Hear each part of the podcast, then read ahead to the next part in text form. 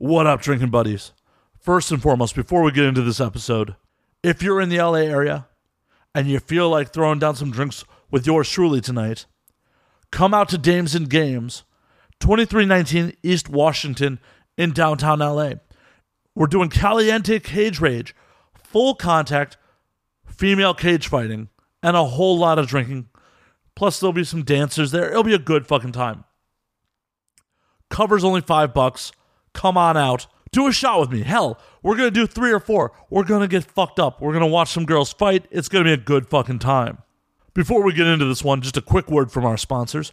First and foremost, we are brought to you by your friend and mine, Ghost Tequila.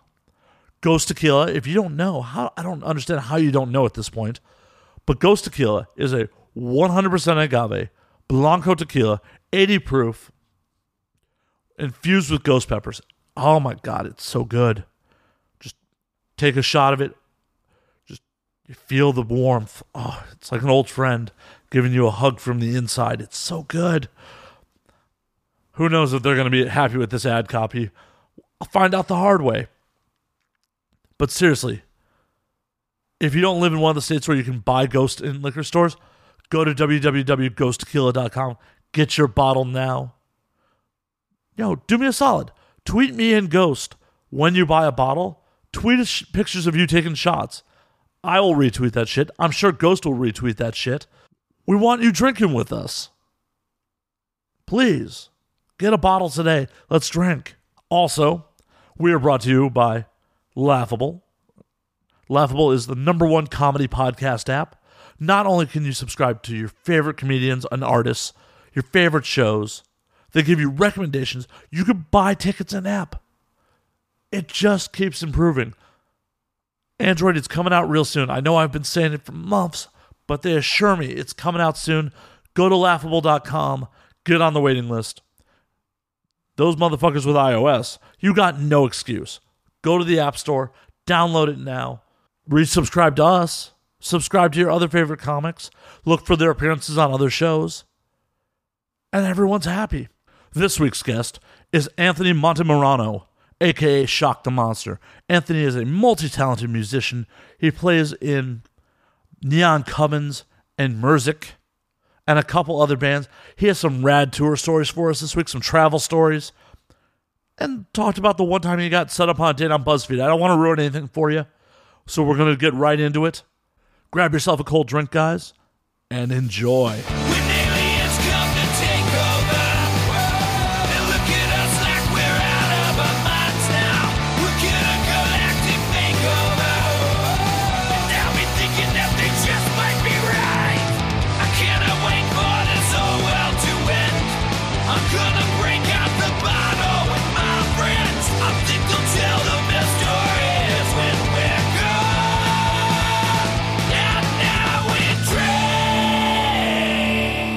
Thank you for rushing back up from fucking San Diego for this shit. Yeah, no worries, bro.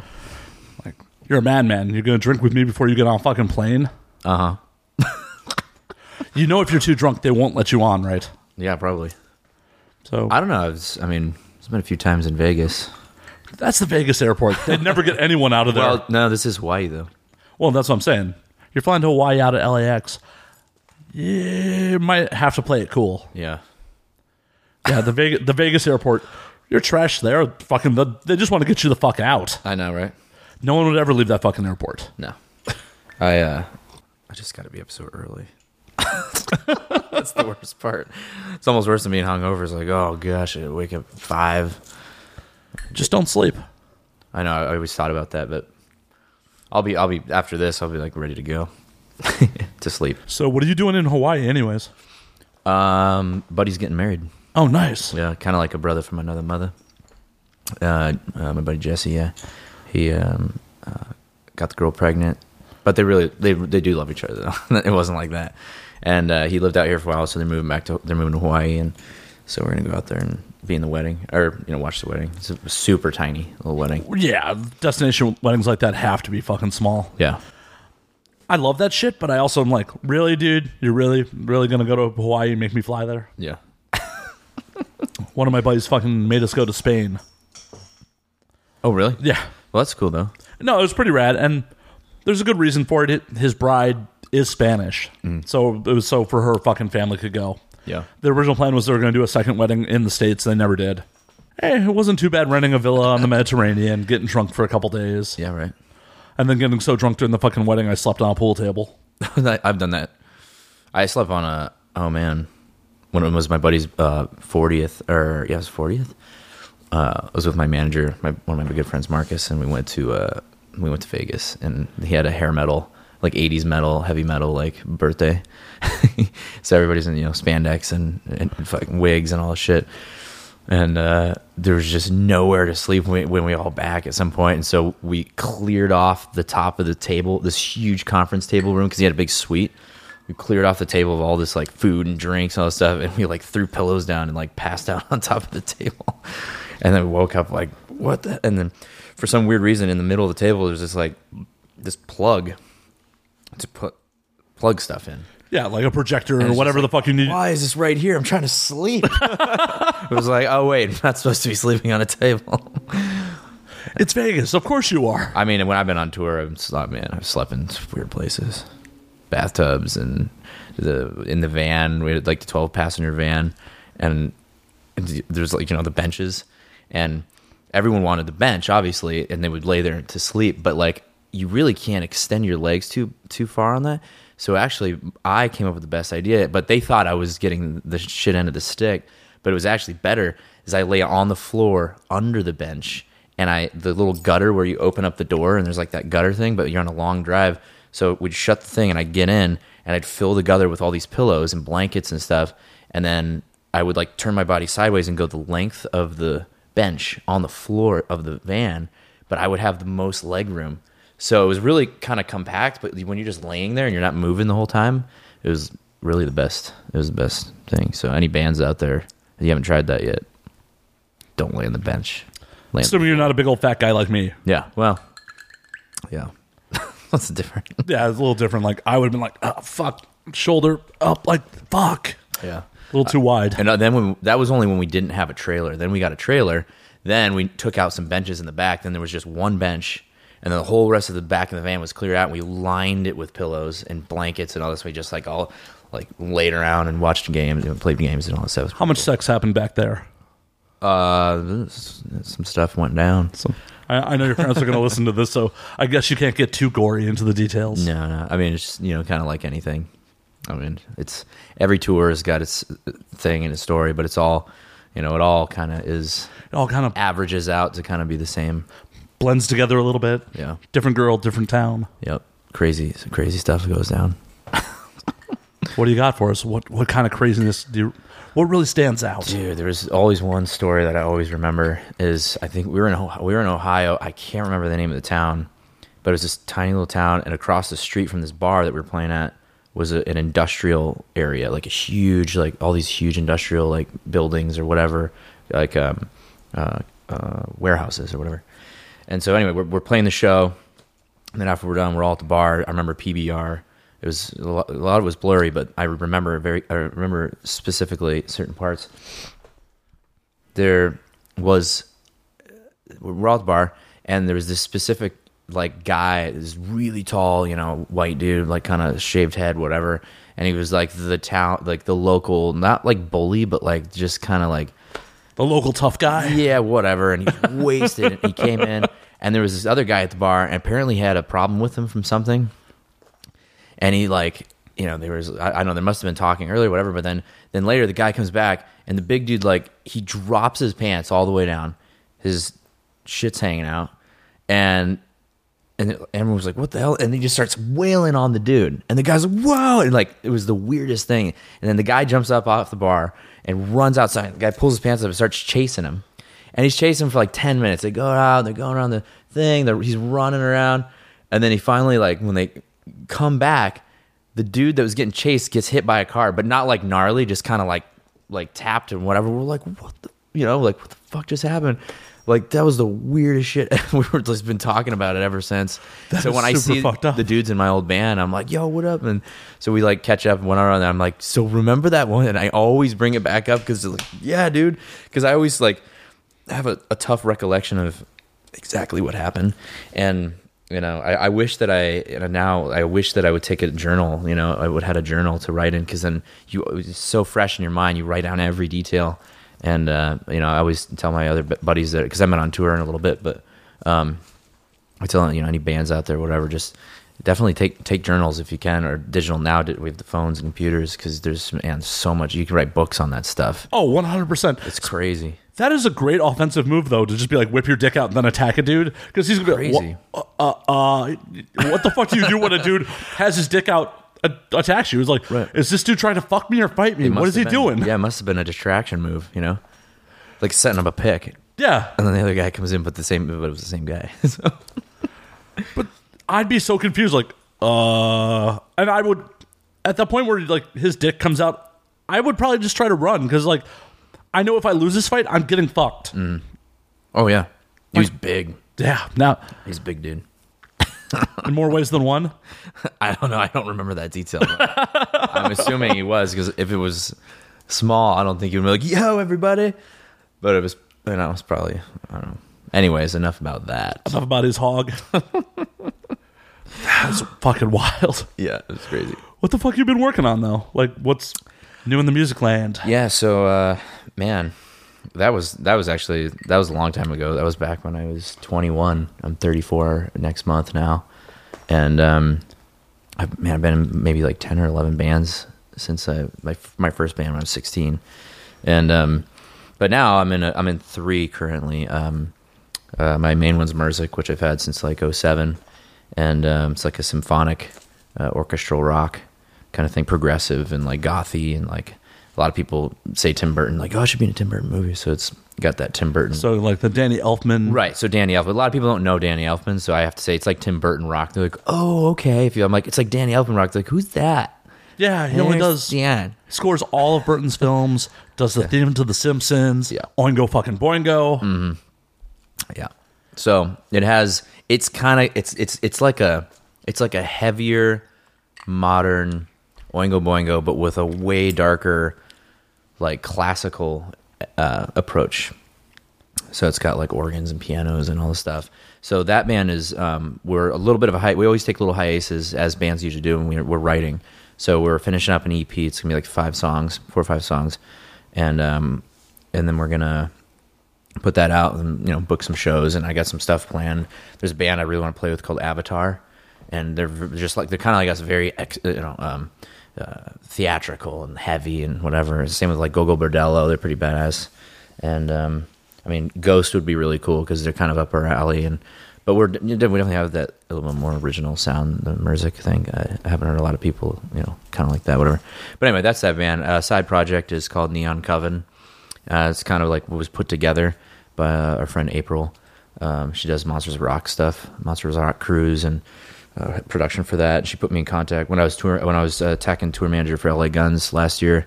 Um, I met her and she put me in uh, touch. I met Ace Von Johnson from Faster Pussycat, uh, Jacob Bunton, who uh, sang for Adler, and uh, he's in a band called Linem out in uh, Alabama, and uh, he lives in Hollywood. And then uh, and then um, I brought in Kyle Cunningham, who's my uh, my good buddy. He's a great drummer.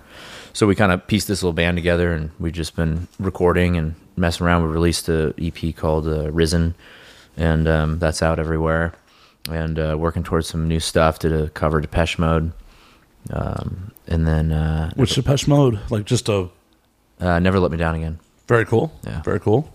And uh, more like a heavy rock version. And then um, that were uh, actually a few, uh, most of actually I think the whole band is going to.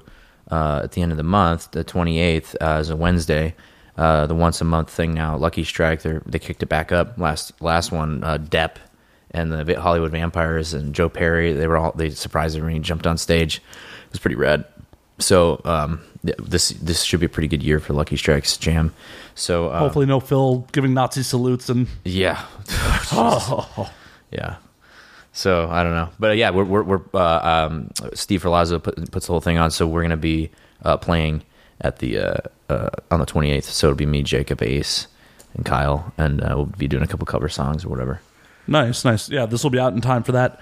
Yeah, Hollywood and Highland Hollywood Highland, yeah. Yeah, Lucky Strike. Yeah, come out. And then, yeah, then the third, yeah, yeah, come out on the twenty-eighth. Um, and then the other band, the third band, is actually a Nine Inch Nails tribute that I do. We, we just like, you know, awesome, fun thing we do, and, you know, a little side cash or whatever. And uh, it's always good to get up there and, and slam some Nine Inch Nails, because you don't get to see them very often. I mean, they're still kind of playing and doing this and that, but you just don't get to see them very often. And, um, and you know, even tribute bands, like, I haven't really seen one that's like whatever. So my buddies had already started a long time ago, and then they the sing they parted ways with their singer.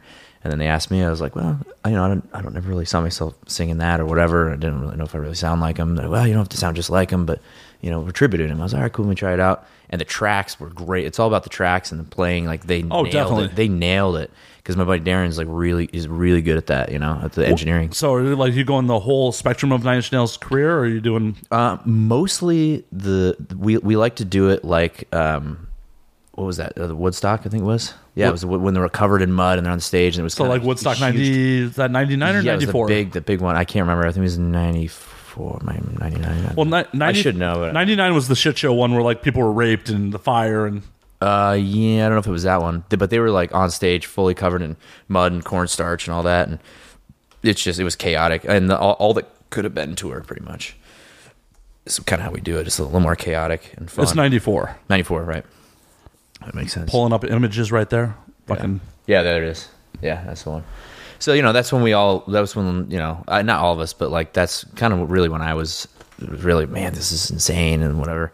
So it's, you know, it's just fun. People really dig it. That, you know, it's like giving them a, a great show. And like, I, I have fun doing it, you know. So. And that is the fucking heyday of Nine Inch Nails. You know, oh, yeah. That's yeah. Pretty Hate Machine. Mm-hmm. That's fucking Broken. Yep. Fixed. Downward Spiral, and, like, you know, we wouldn't do it. We've we've gotten feedback, and every, it's mostly been positive, like really positive. Otherwise, it's like, you know, we wouldn't mess around like that. So, you know, it's been like, oh, grab this is great. Like, it's great to see, like, you know, what it's obviously not Nine Inch Nails, but this is as close as that's what people say. It's pretty close. So we're like, cool. Let's, you know, we'll keep rocking out and having a good time. And unless right. Nails is like, hey guys, please stop. Right. Like, right hopefully no they worries. don't. No worries. We're just, you know, keeping. I think tribute bands are great, you know, as long as they're pretty close, because it helps, you know, keeps the, the, the name out there, and like it, you're tributing them, you know, it's like they've huge inspiration for us and me, and for sure, you know, and um, you know, it won't be won't be we do we probably won't be doing it too long. So for now, it's you know it's a fun thing. So anyway, we're playing March fourth at Viper Room. Very cool. Yeah, and then again in April, I forgot what the date was, but at Paladino's with Iron Maidens. So nice, um, I, female Iron Maiden, yeah, Iron Maiden and Nine Inch Nails in one night. So that should be pretty fun, pretty fucking epic. Which would never really happen any uh, for reals unless it was like a big festival, right? And then they wouldn't be playing on the same night. Probably they'd probably yeah. be like Maiden on totally night two, totally different and, styles, yeah. But or they'd be on some opposing stage. It's like, uh-huh. oh, I can't see both. Fuck, I know. Right? That's like the worst of fucking festivals. Or you're like somewhere in the middle of the festival, hearing both at the same time, and be like, this is actually dope. Run to the fuck me like an animal like, to the hills. Maybe you and the Maiden should collaborate on like a remix. That'd be sick. That'd be fucking weird. That'd be super weird. I'm sure you can mash one of them up. Oh, definitely. But um, yeah. And then the, actually the fourth thing, music. I do a lot of music stuff. Um, I uh, I actually last year released my first um my real first release of Shock the Monster, which is my alias um art name. An artist, solo artist, uh, a song called Devil's Highway with uh, my friend Rochelle Royale, who's a great singer, amazing, talented, beautiful singer. And um, we uh, released a song, and um, it's just, I'm just, it's on Spotify and Pandora and all that stuff, whatever. And so we're going to, um, I'm just going to keep, I just keep writing, you know, on the side. I, I have to kind of like do a lot of stuff, you know. Um, at least, yeah, whatever. But with music, I, you know, I have all these projects, and then I just have to always write, you know, my own stuff, and I put it out. And so I'm going to keep releasing stuff under the name Shock the Monster. And then I, I've done some film score stuff, and, um, working on some like jingles and commercial stuff. So I'm kind of just jumping all over the place. And you got to stay busy in Hollywood. Otherwise you'll get yeah. into fucking trouble. Yeah, exactly. Yeah. Even when you are still being productive. I don't like to say stay busy. Uh, productive. I'm trying to, yeah, I'm trying to get away from that, because, and that's not necessarily bad. Like, there's a good busy, but it's a productive busy. It's like I like to be productive. If I'm just busy, it's like I don't know what I'd be. If I was busy, that's me like playing video games. It's like I am busy right now because yeah. I just playing video games, not getting anything done except relaxing. But when I'm like, what are you doing? I'm like, I'm working or I'm being productive. And it's like, but whatever. No, no, I totally get that. Believe me, if you weren't here right now, I'd probably be like, I should be editing or playing Destiny. Yeah. Just on Xbox Live, like, fuck, I really, yeah. I have a show out in two days. A uh, couple more raids. It'll be fine. Yeah. But, uh, yeah, I don't know. That's uh, that's kind of all the music stuff. But um, very cool. Any plans to tour with any of them coming up? Um, yeah, you know, trying to trying to do a Merzik tour eventually. Um, all everybody's really it's just all the bands are everybody's just really busy. They're productive with a lot of other stuff. Kyle, my drummer, Kyle Cunningham, is in. He just did an interview on uh, Rock. I'm going to say it wrong. I forgot which magazine it is, but it's a it's a rock website, and um, they just did an interview on him from NAMM, and uh, he's he's in seven bands right now. Holy shit! I think three or four of them are all tributes. He's got the he's got Pretty Hate Machine, which is our Nine Inch Nails thing. He's got Fast Times, which is all eighties, like, you know, awesome. I love it. They just did um, Canyon Club with like five hundred people or something. Oh, that's awesome. Packed on New Year's. And um, he's uh, he's in another band called Mad Life. He's got Neon Coven. So he's like, he's all over the place. I mean, he's super, you know, whatever.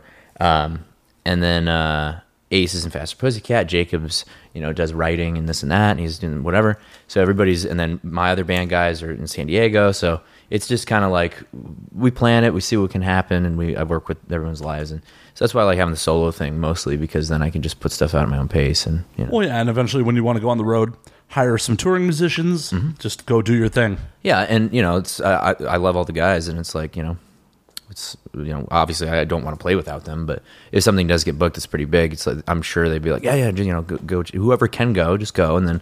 It'll be like a week or two. I mean, that happens all the time. It's not a big deal. Oh, yeah. But they know that, like, they're always the guys in the band, you know? Those are the guys I write with. Those are the, my, my homies, so. And they're professional musicians. They know the deal. Of course, like, of course. If one of them went out with one of their other bands, you're like, okay, go. Make the money. Of course. Yeah, I mean, I, I at the end of the day, it just becomes a job. It's a job, you know? It's like. It has to be. If you can't, you can't be there, then, you know, um, you just got to do everything else until then. Struggles of the uh, art and music world, you know? I mean, all the all the arts, photography, art, music, you know, podcasting, like, well, and what, yeah, we all do a lot of stuff. We definitely. Just, you know, until one of them really kicks in, and then you're... And that's the thing. Then you're for- just busy doing that. Right, right. And that's the thing people forget, like, yeah. It's show business. Yeah. It's still fucking business. I don't know if you're aware, like, I used to manage some bands and had a small label back in Chicago. Cool. Yeah, I was going to ask about that. You know, I loved my artists, loved them to death, but a lot of times they didn't really... grasp the business end of it, like, right. Hey, this is fucking business, guys. We gotta fucking work at it. Yep. You know, hey, I can book you a gig in New York next weekend. I haven't been able to line up anything else in the meantime, but let's mm. just go. Yeah. Fucking from Chicago, it's you know, it's a day drive, right? But some people don't have that hustle. I know. Yeah, it's it's it's a lot, man. I mean, just like anything else, you just but it's it's not like everything else because it it includes like. Anywhere from three to four to five to six drama queens. And it's like being in, and then when you have seven bands or four bands or three bands, you multiply that by whatever. This, you have all these personalities and relationships that we all are just like, uh, it's like we're all in a gnarly relationship. So that's why. And no one gets to fuck. I, I know. You know, don't want to. Don't want to go there.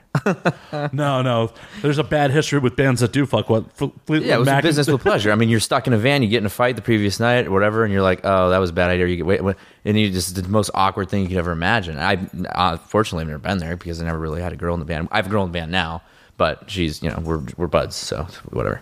Yeah, but, that's yeah. Just, I mean, it's I mean it's it's I'm just I'm a million times over in a bunch of different bands and whatever. And I mean, not even that. It's just like the girls, the girlfriends that go on tour with the other bands and like. You know, anything you can imagine happens. It's just, it's just a. It's so what do you think about the, like the girlfriends that go on tour with the bands? Like, uh, it's uh, honestly, it's it's better that they don't. It's usually better that everyone can agree, and that's just not nothing against them, nothing about, against women, obviously, because we all love women. You know, it's one hundred percent. It's just that the girlfriend of a guy of in the band. It's just going to cause, it usually just causes issues. And it could be anything, you know? Well, yeah, you so can run into the un- you say no. unfortunate situation of you and your you know bandmate get along great. You and your bandmate's girlfriend don't. Right. And then who's your bandmate going to side with? Mm-hmm. and vice versa. I mean, it's not just a, a, you know, I don't want to be sexist. It's like if there's a, a all girl band or two girls and two guys, it's like don't bring your boyfriends. You know, don't right. just just go on the tour, go to work, Skype them, have them fly out for a show if you're gone that long, whatever, or for for a week, or you just you don't just say, oh, I'm leaving with you guys, and we're going on month two run, and you're just on, because it's like, you know, I don't know. You're just adding. I one mean, more. Some you're... probably work. I, I know that some of it works. Some people it works, but it just depends. I think when you're on a on a, a way larger level and you have like a bigger tour van and whatever, then you can really be more isolated. It's about being more isolated with your, you know, significant other. Uh, you know, I think that would probably work better. But if you're in a twelve passenger van with a, you know, one guy brought his girlfriend, and it's just like, you know, it's like Spinal Tap. It's like, yeah. Oh, look, she's gonna be like making our our costumes now, and like you're gonna be a lion. You know, these are astrological signs. I'm, oh, I'm trying to get into voiceovers, actually. Uh, you know anybody? Uh, I might actually. Shit. Let me know. Well, I just I just thought about that. That's, that's actually something I really, really want. Hey, anybody that's out there, I, I got some voices. I know everyone says they got voices, but like I've been manipulating my voice since I've been sixteen, and uh, I like to try and do, you know, get out of the box and do all sorts of weird stuff. But anyway, I'm trying to get into that because um, I love being in the microphone. I love singing. Um, I actually have this microphone right here that you have, that you've given me. I have the same one. I just got it. I love it. It's a great mic. But um, yeah, I, I you know, love to get into voiceover stuff. You know, like Family Guy. You know, fun cartoons, shit like Crash. That. Where's the paper? mm. Where's the mercy on paper, boy? Oh, where's the paper? Don't get yourself. It's fucking good. You know, stuff like that. Very cool. Yeah, accents and all that junk. It's fun. I want to just segue a little bit. Yeah, sure. So I've never fucking been to NAMM because it's every it happens when A V N happens, so I never get to fucking go. Yep. What the fuck is NAMM about? NAMM's the, as far as I know, I'm probably I might be wrong. Don't quote me, but I'm pretty sure it's the biggest music convention in the world. Definitely in the U S, I think. Um. But I could be wrong, so don't get mad at me if I say that wrong. I actually should look that up. But it's it's it's, it's a huge music convention. It's in uh, it's in Anaheim. Uh, it's like four or five days worth. But people were there even earlier and, and later because they got to set up, they got to break down. There's parties, there's shows, there's, you know, all around Anaheim and even in L A. Like it's just a gnarly like week or week and a half worth of just like all everything music. And so all the new product, just getting into convention, new, new products. Um, you know, all, all rock stars are there signing autographs, you know, meet and greets, you know, representing their products and the brands, and and uh, it's all, uh, uh, you know, there's people that go just to just to see, you know, whatever. It's turned into like a, it's not just a convention, you know, has, way back in the day, I think when a convention was like, okay, it's a convention so that they can do business. Now it's just this like anyone can like figure out how to go, and they're just like wandering around taking photos and like, you know, it's like it's like Comic-Con, but for music. And it's, you know, I don't know, it's a good time. It's great for networking if you're, you know, in music, you're trying to get deeper into music or, you know, meet people and do whatever. And, um, you know, just go and network, have a good time, party, see what happens. I met one of my coolest contacts. Actually, I need to, I need to find the guy. I think I lost his card. Oh no. But, uh, it was rad. I was I not something this year. I kind of went for my brother mostly and just, excuse me. Um, I went to just, uh, like allow the universe to kind of like, you know, just see who I meet. And because I didn't have anything specific, I was just like, I just want to go party, have a good time, watch my brother's band perform twice, which I was super awesome and proud of him because uh, they got great exposure. Their band's called Fork Root. Just check them out. They're like Celtic acoustic. Um, um, we'll get into that. I got two brothers. They all, we all play music, so we can get into that later also. But um, he, uh, whatever, he was playing, and I was saying, while they were setting up one of the days uh, in the little stage there, I went in, in the basement Uh, floor where they have all the like acoustic like mandolins and um, you know, lutes and like all these weird instruments and stuff. And I was wandering around whatever, and I go to the corner and I stop at this guy, and he's got like all these clocks uh, and inst- well, they're instruments that are converted into like lamps and clocks. And I was like, wow, this is really cool. And he's like, hey man, how's it going? I was like, hey. And then out front of his booth, he had, and you'll appreciate this, he had a, an open guitar case with like the martini shaker and glasses and all that, and a bottle of Jameson. And I was like, so is Jameson real or is that just for display? He's like, why don't you open it up and find out? And I was like, sweet. And he's like, yeah, here, use a shot glass. So I gave him a shot of Jameson, and I was like, your stuff is awesome, you know, whatever. He's like, oh cool, thanks man. And so, you know, he puts like rock star like images on the, the whatever, and he had this lamp that was made out of piano keys and like whatever. And I was like, oh, I was like, I love art. I, I do art. I do some, you know, some fine art stuff. I dabble in that and I airbrush and this. He's like, oh my God, I've been looking for somebody to kind of help me out with, you know, getting the images on the guitars and like this. And I was like, dude, I know how to do all that stuff. And he's like, wow, take my card. He's like, I'll just send you instruments and then I'll tell you what to put on. I was like, hell yeah, that's great. That's fucking just awesome. Getting instruments in the mail. And it's okay if they like break a little bit because it's just going to be a thing. It's you a, know? just a display piece. It doesn't have to work. Yeah. Right. So I was like, wow, that's really cool. So I need, actually, I just remind me I need to hit the guy up. But um, anyway, that was really cool, you know, connection, something about NAMM that I didn't think was going to happen and uh, ended up being something that could be cool and lucrative and whatever, you know. So, Yet another, you know, you know thing to occupy your time. And- yeah, just to be busy, you know. Busy with stuff. Hey, there's nothing wrong with it. Yeah. It's better to be busy than just like yeah. fucking having your dick in your hand, just like. Yeah. Mm-hmm. And so I know that, you know, uh, I know A V N is actually the same time as NAMM, so I've never been to that because yeah. I'm always in the music one. And it's like my, all my buddies are always like, oh no, I'm at A V N. I was like, oh no, I'm at NAMM. So, you know, I've never been to that. So I don't know what's what's. Uh, I'm sure it's all you talk about on this. Some, not all you talk about, but it, that comes up. I, I, you know, I don't really know. I mean, I could assume I know what's going on. I got a buddy that always is, is filming on his Instagram, so I can assume it's only uh, you know chaotic as it, well. It's a little chaotic. It is definitely changed over the years. When I first started going, it was much more of a business to business convention. Right, right. Like it used to be in the Sands Convention Center. Fans were an afterthought. We had an industry-only day the first day of the show. Mm. And now, fans get access to the whole fucking show. Wow. They get crazy V I P packages. There are official suite parties that you can buy V I P tickets to. Wow. Well, money talks, I guess, right? Yeah. yeah. Well, they lo- the, everyone loves the money. It's like, oh, well, if they're going to pay for it, then... Well, I think it's like two grand for the fucking weekend if you do a full V I P package. Wow. Like... Hey, man, if you want to come to party with us that hard, feel free. Yeah. I mean, the the real sweet parties aren't aren't official ones. Yeah, right. Those, like, the official ones are cool. Like, it's rad being in, like, some really baller-ass suite in the Hard Rock. Right. Like, ooh, open bar, mm-hmm. socializing. Nothing gets too crazy at those. But yeah. Other people's suites. Eh. Right. Fucking weird orgies happen, shit like that. Yeah, I bet. It's a fun show. Ah, this year, uh, this is, as I've talked about it a little bit on here already, but this is honestly my most low-key A V N. Yeah. Because I was sick for half of it. Mm. It's fucking miserable. Like, I yeah, couldn't. It sucks. Normally, I'm the guy at the Circle Bar till fucking five o'clock in the morning. Right. Yeah, that's my favorite bar. And then, like, I'll go nap for three hours and be right back at it. Mm. This year was like, by two, I'm like, I'm calling it a night. Yeah. Yeah, and, th- everybody, I was saying earlier uh, on the porch there with the, the um, you know, when people get sick at NAMM, just call it NAMMTHRAX because everybody's in convention and they're just sick and germs everywhere and everybody's playing instruments and not washing their hands. It's just like, blah.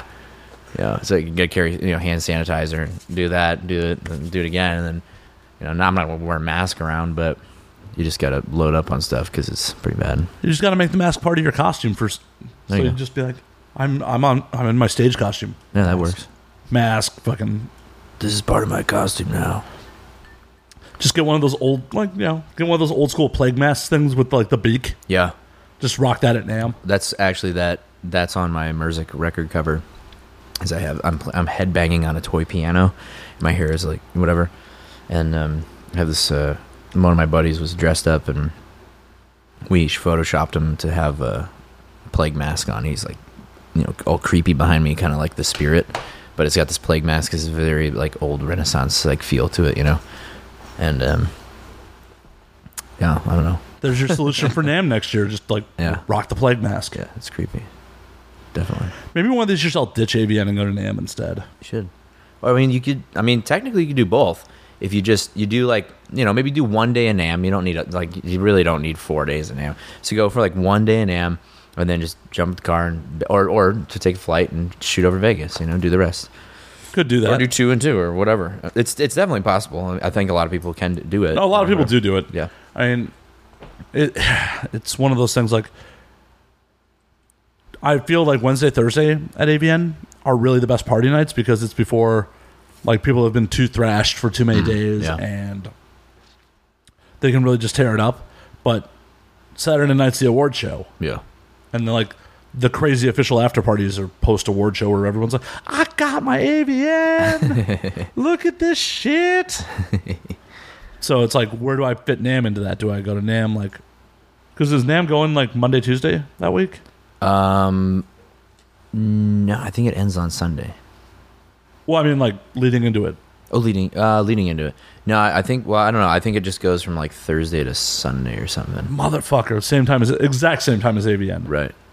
So, uh, you know, it's like maybe you do NAMM Thursday, like because it's like the first day. Like, cool, and go see all this stuff, whatever, and then just fly out on Friday so you can do Vegas the rest of the weekend, right? Because like, it's or you know Thursday, Friday, and then you do Saturday night, big time in Vegas. Sunday, relax, whatever. I don't know. You'll figure it out. I'll figure it out one of these years. Yeah, I think it's pretty boring for everybody to talk about scheduling and stuff. True, true. They're like, cool, guys, talk about two conventions that we're never going to go to. Yeah. A lot of people uh, live in uh, all, all over the world listening. All over the world, just not in industries. Yeah.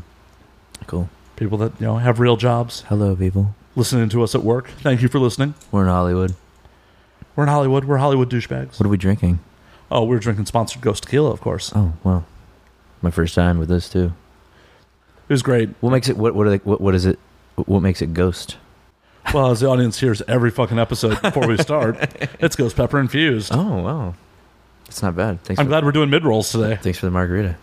Cheers. I don't know how the show goes, but... I love when my guests don't listen to it.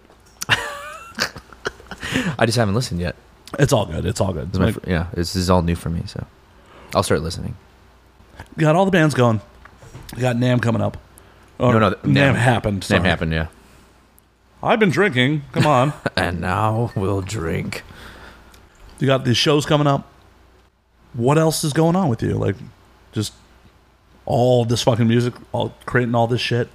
Um. Yeah, uh, well, music, and then um, the other side of my life, I guess you'd say, is um, uh, there's a lot of weird stuff going on. So I'm I'm doing a lot of art. I've been doing art for a while, um, and I love art. It's actually just kind of like, it's always just been like kind of therapy for me, whatever. And I've been doing all just sorts of different mediums, and you know, people are digging it. There's something buying it, whatever. And uh, I've been airbrushing a lot, getting into like airbrush body painting. Uh, my buddy Hans Haveron is like a master. And um, he's been teaching me, and uh, you know, it's kind of cool to have that like master apprentice kind of thing going on. It's like a, just a one on one. He doesn't really teach many people, as far as I know. So him and I have been, you know, working on some stuff together. Did a mural the other day together, and um, so the art thing's always there. I've been doing graphic design since been like eighteen. So I do logos and branding, collateral, all that stuff, and C D production and album artwork, and I mean anything. So and I was just in a gallery earlier today in San Diego. And I saw this rad, this big like print, like a giglet, and but it wasn't a. Pr- it was it was a what? A giglet. Giglet is like a the it's a term for fine art reproduction on canvas.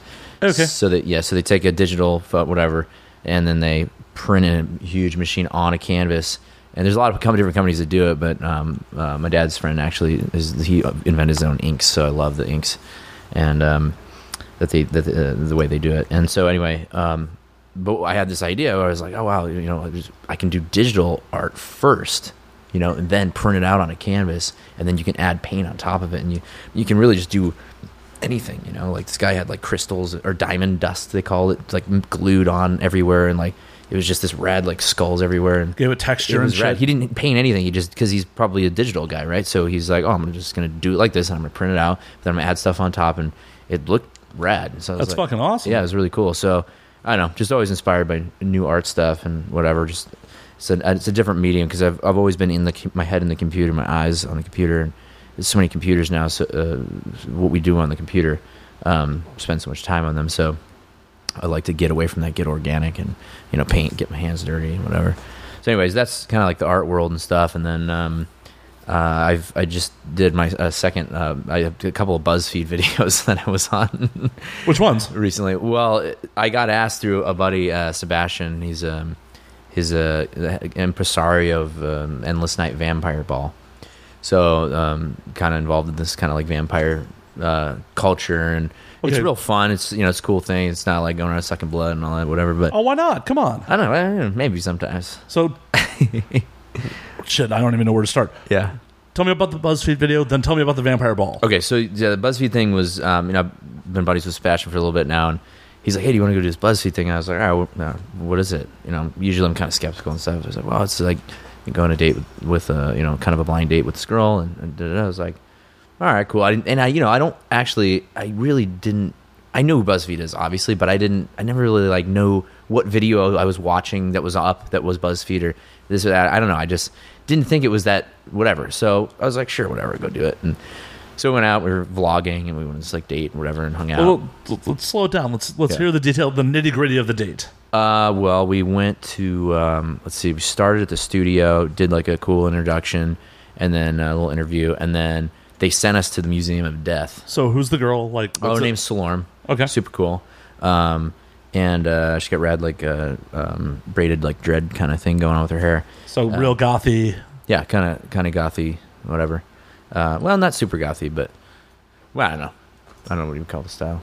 She's she's cool. She's cool. So they sent us to Museum of Death. Hot. And I haven't been there. Yeah, she's good looking for sure, definitely. And um, so yeah, I, you ever been to Museum of Death?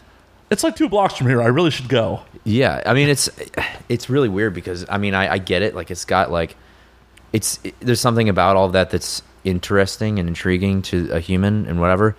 But, like, once you get in there, you're just like, this is really messed up. That they just, they kind of just, like, I don't know. I mean, they, they have all these collectibles from, like, serial killers and people that people that are really bad. Like, actual really bad people. And the guys are all excited about it. And it's like, I don't know, there's something. And I'm not talking down to them because it's their business and everything. And it was right. It was very interesting. And there was some cool stuff. They have a cool thing about an anatomy table and all this or whatever. But, uh, it, you know, it was, it, it, you know, made me a little, like, queasy and stuff because in there it was like, this is really messed up shit. People that actually did this stuff. And, like, I mean, the photos are stuff you can't even find on, on the internet. Oh, that's fucking gnarly. Yeah. How'd she react to it? She likes that stuff.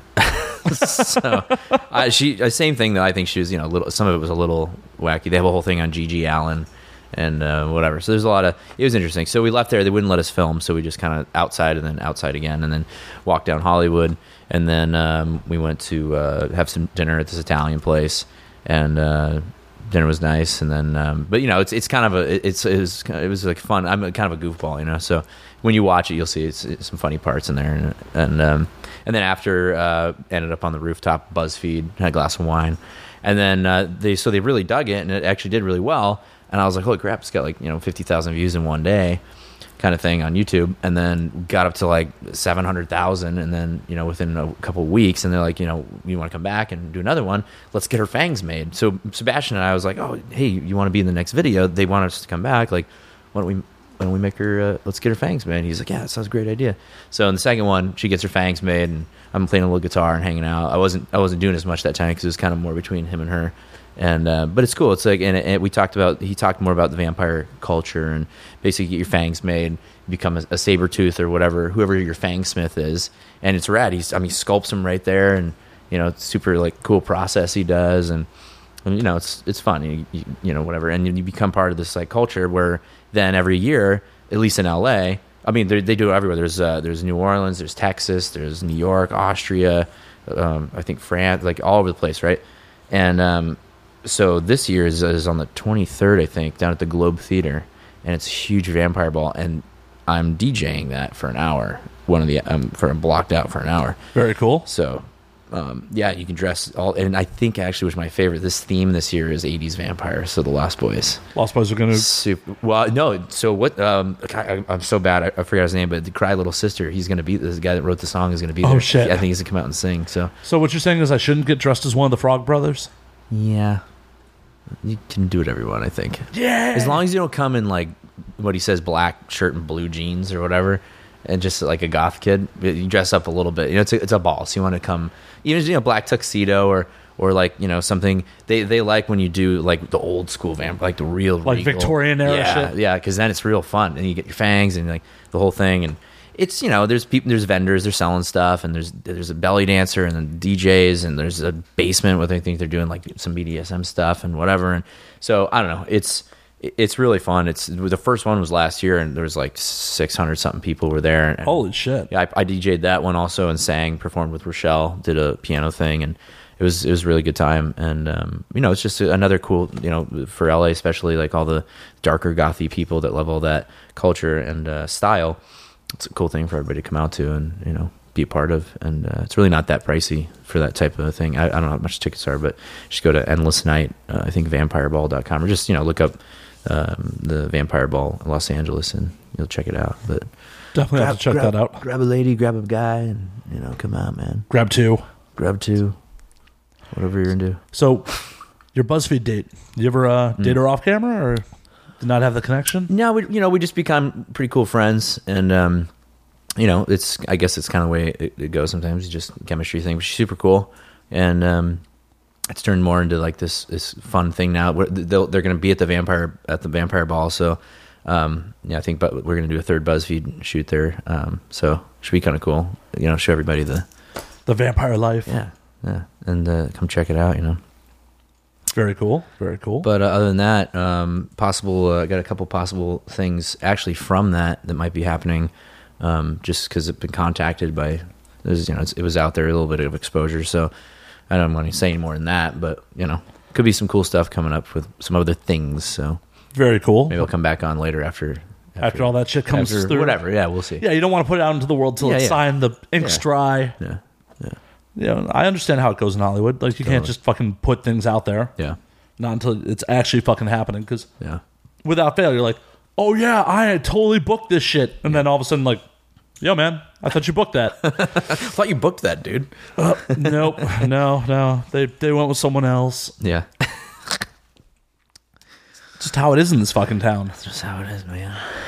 Don't believe it until you see it on a fucking screen. Yep. Hell. How many people out there have been booked for pilots and then like recast when the show got picked up? Yep. That shit's fucking happens. That's what it is. That's what it is. But where else would you rather be in the world? I actually really like it here. Um, but I've only lived here for four years. But uh, to be fair, I've been in San Diego my whole life before that. But I've been touring. I mean, I've toured all over the world doing different things and different companies and entertainment companies and this and that. Um, And, uh, but I, I mean, I've been back and forth to L A for so long when I was younger. So it's just like, I don't want to live there, you know, like it was just already enough just going through traffic and this and that. But then I just got to a point, you know, four years ago, I was just like, I want to, um, I think I'm just going to live there for a while because I want, kind of got a little bored, not bored, but like just need to change the scenery, you know? And so, uh, you can only go down to Tijuana and get weird so many times. I know it's dangerous down there too. I mean, it's more dangerous than anything else going over that border, but, um, you got any interesting T J stories? Oh, man. You know, I never really did T J much. We always did like Rosarito, Ensenada. I mean, you drive through there, but we always were like, let's just keep going. And we would go to Rosarito. You know, you know, I since I was a kid, I was going down there. Cabo a couple of times, fishing. Uh, there was a cool Cabo story. Uh, it was my dad uh, and my best friend and his dad. And we they in Cabo, they, they have these pontoon boats. And it's it's like a really big, like, you know, big kind of front end and just got like plastic seats or whatever. And they get the motor and they just push it from the sand right into the water. And there's usually only like one wave because it's shore break, right? One or two, maybe two waves, but it's not like the oceans out here. They're just cute waves coming constantly. It's just like one wave and then it's like, whew, okay, go. And then push the boat out, crank the motor, drop the motor in. And so we all got in, we had beers and tequila and like food and all this. We were going half day fishing for Sierra and Bonita and like, oh, this is so much fun, right? Super early in the morning. So we're all in the boat and um, the, uh, the, the, the fishermen dudes, you know, they're pushing the boat and we all get in and, and it goes, and then it like, when it comes down, it like kind of came at an angle and we all like kind of flopped around and one of the seat things popped up and it's really heavy, like plastic that you kind of lift off and you can put stuff underneath it and it flew off and cut my leg. Oh shit. Yeah. And I was like, oh shit. You know, and, and like you're in Mexico. We just got on the water for six hours or whatever, half the day. And my leg's cut. And so we're just like, fuck it. And, and my dad's like, I got an idea. So he just takes the bottle of tequila and sort of pours it all over my leg. And I think that's the day that I realized how much I love tequila because it entered my bloodstream. But we caught radfish. I was fine, and you know, obviously it wasn't a big deal. But oh, I, I thought you just had a really good prosthetic. Yeah, right. Oh, you were like, mate, that's one real pirate. I said, what got me leg.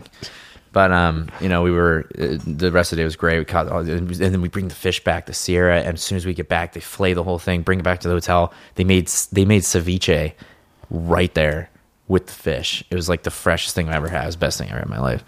And, um, so anyway, I just, it's, I think it's a little, a little safer now, a little, a little better or whatever. I don't know how it is now. I haven't been in a while, but, um, you know, it's always been, been cool, you know, um, great culture down there. I went to Mexico City once too, when I was doing a E D C, Uh, Electric Daisy Carnival tour, and we did Mexico City and then the pyramids. The, t- I, I always say it wrong, but like Teotihuacan, I think it's called, or yeah, I, something like that. It's pretty close. But your guess is better than mine. Yeah, it's a crazy word, but uh, that's where the Aztecs were.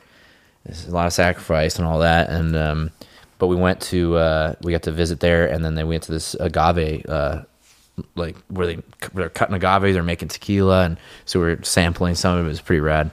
And then we went. This guy was sculpting marble, just covered in like dust, and he was just sitting there sculpting onyx and marble and like all these statues. It was, it was, it was really cool. I mean, it's, it's great culture, you know, when you really get deep into it down there. Um, it's uh, it's pretty pretty rad. That's fucking awesome. I've, yeah. I can go oh. on tangents all day about all sorts of stuff. It's good, it's good, because that's what we do here. Cool. We tangent, tangent, tangent. Especially when I start drinking. Right. I've only ever been to T J. I need to see more of Mexico. Yeah, it's awesome. I had a lot There's of fun in T J. A lot of cool stuff down there, yeah. A lot of fun, but I, I do got to see more of it. Yeah, yeah. I, I it, it gets. I mean, you know, it's a sensitive subject. It's you know, it's got a lot of bad. It's got. I mean, we get bad rap too. Like every, I think everybody everywhere gets some sort of rap or whatever.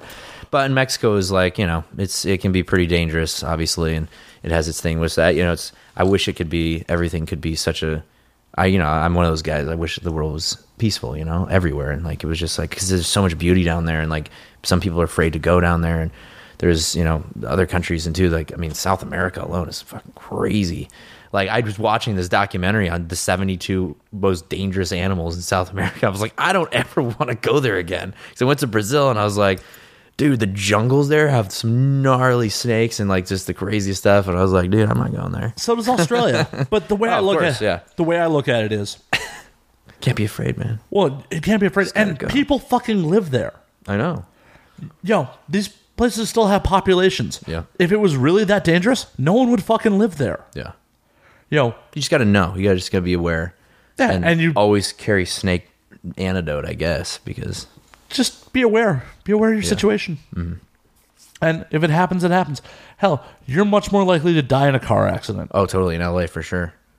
Anywhere, L A, fucking mostly L A. Mostly L A. Dude, China.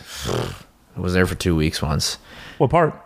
Uh, Guangzhou and Shanghai, and it was uh, helping this guy um, design a luggage line, and um, I, we were at the malls they call them, and they're like we're looking at you know buttons and zippers and fabrics and like all this stuff you know to put together this luggage line. And meanwhile, we're eating the craziest food, like rad stuff. I was actually more healthy than I'd ever been because everything was like really good, like greens and a lot of soup. Everything's hot. They don't have ice in anything. Well, yeah, the water will get you sick. Tea. Well, that too. But it was like hot tea, hot almond milk in the morning, hot coffee. You know, always tea. It was just always tea, right? So it was boiled and and then um, uh, a lot of soup, garlic, like you know, all these, you know, whatever. Food was great, but. I mean, it, it's just, it's literally a, the epitome of organized chaos because the way they're driving and like, just like they just missed each other, miss each other everywhere at every turn. And, um, the, uh, the, we were, we had to, we were in a, for business. So we had this meeting and this lady had like picked us up or something. And she was like, you know, a little older, like maybe in her fifties. And she was all alone in the front seat of this big black Benz and him and I are in the back. And like, it's just, I mean, you think that maybe out there the driving would be like, you know, whatever, but it was, oh my God, like I, I thought we thought we were gonna die because she's like, we're like, oh shit, and it was just not that good. It was, it was bad. Oh, I've heard, bad situation. I've heard. I have a buddy who was um, a V P in Shenzhen. I'm horribly mispronouncing it for like three, four years, and he would just tell wild traffic stories. Yeah. And if you get a ticket for whatever reason. There's locals that will wait outside the courthouse who will take the rap for you. Yeah. You just pay them, and they'll go take the ticket for you. Yeah, it's That's gnarly. A communist country, but hyper-capitalism on ground level. Wow. Like, everything's for haggle. Everything mm-hmm. is... Anything goes. Yeah. One of my other buddies dist- uh, described it as, misdemeanors are free. Felonies will get you really fucked, though. Yeah.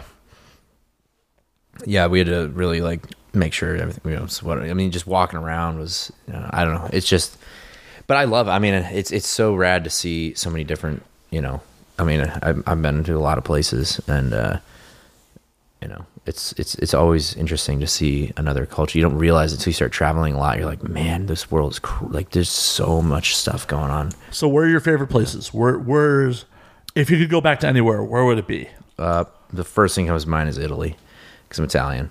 And when I, when my family's Italian, when I, when we went there when I was younger, um, we what to, part? I uh, went to Rome and then, uh, the Amalfi Coast, Sorrento, Ravello, drove down the Amalfi Coast a little bit. Um, and then we went to my a town with my, which was my last name, is Montemarano.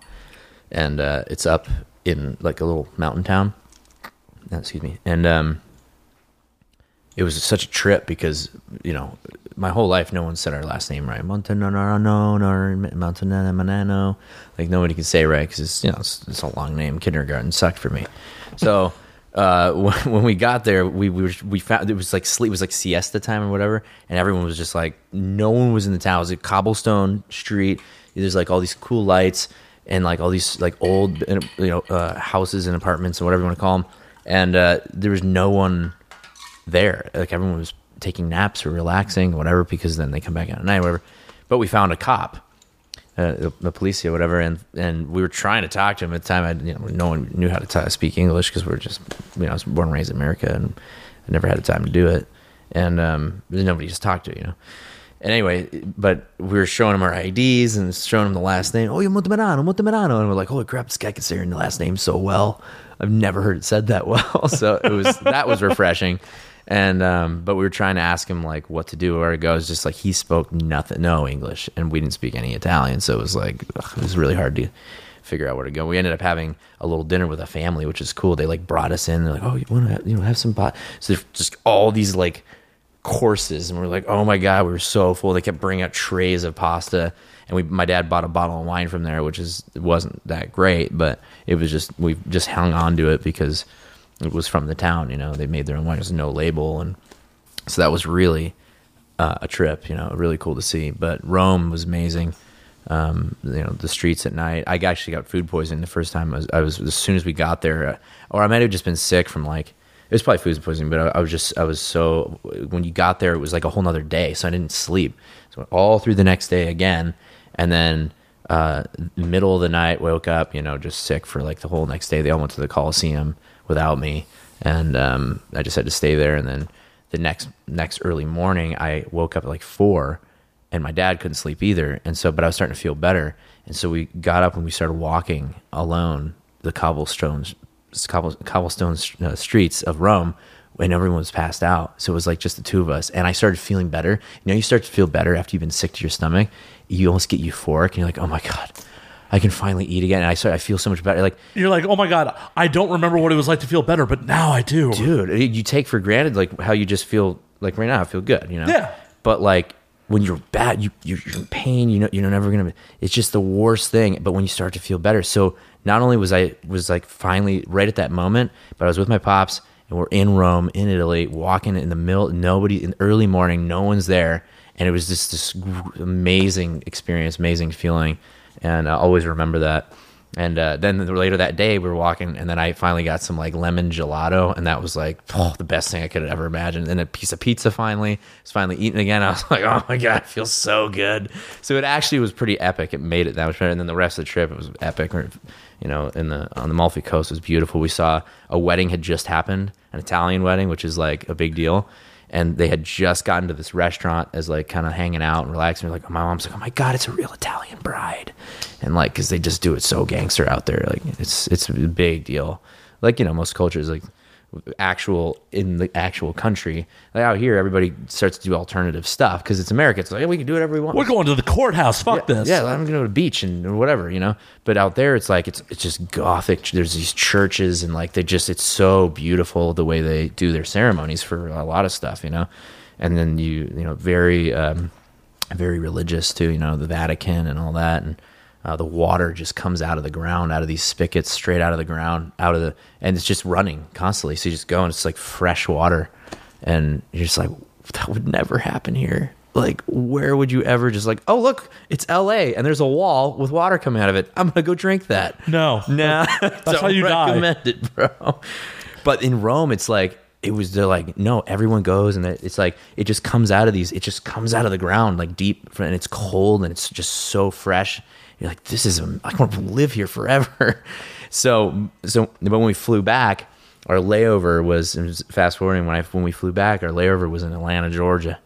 And we get, and I'm just like in this Rome mode, whatever, in Italy, and it just felt like I was at home, you know, because my bloodline is just from there. And and I came back, and we right into Atlanta, Georgia, and it's just, we get off the airplane for layover, just ah, this, that, blah, fried chicken, blah, blah, blah. And I was like, oh my God, all we were eating was like, you know, clean food, clean pasta, clean wine, cheese, like all this beautiful, and then just get back, and it's just this like, you know, we're just in America, and it's just, all the, there's just fried this, fried that, and I'm like, oh my God, I feel sick. Like I, it was, it was a kind of a culture shock, and that was the first time I like really experienced a culture shock. Well, not really, Mexico when I was young, and it's just, I don't know. The the whole, I guess the whole point is just, just you know, getting out and traveling is like, it's good for if you can, you know, if you can just save a little bit, get out, go here, go there, or if work takes you, if you're lucky enough. I've been lucky enough to, a lot of jobs have taken me around, and you know, it's good to see that because it, it opens up your mind to things and people, and like, you know, I think the The world needs that. The country needs that, you know. one hundred percent. It's so fucked up that only thirty percent of Americans even have passports. Mm-hmm. And only ten percent of that thirty percent use them. Mm-hmm. For me, I try to do at least two international trips a year. Mm-hmm. I don't know where the fuck I'm going to go this year. Yeah. I I want to go back to Japan. I haven't been there. That sounds awesome. Tokyo is my happy place. Yeah, I bet. It is. I like the green tea Kit Kats. A lot of people don't like those, but I love them. Oh, there's so much, so, so much rad candy there, rad food. Yeah. Oh, the sushi. Oh, the, the sushi, the ramen. Yeah. Oh, every like, let's seriously, go together. Let's go together. I'm down. I'm down. Let's do it. My brother want to go too. Oh, it it is the best place. And violent crime is just not a thing there. Yeah. I mean, I've. Sadly told this story on air a bunch of times, but I got annihilated one night. Just annihilated.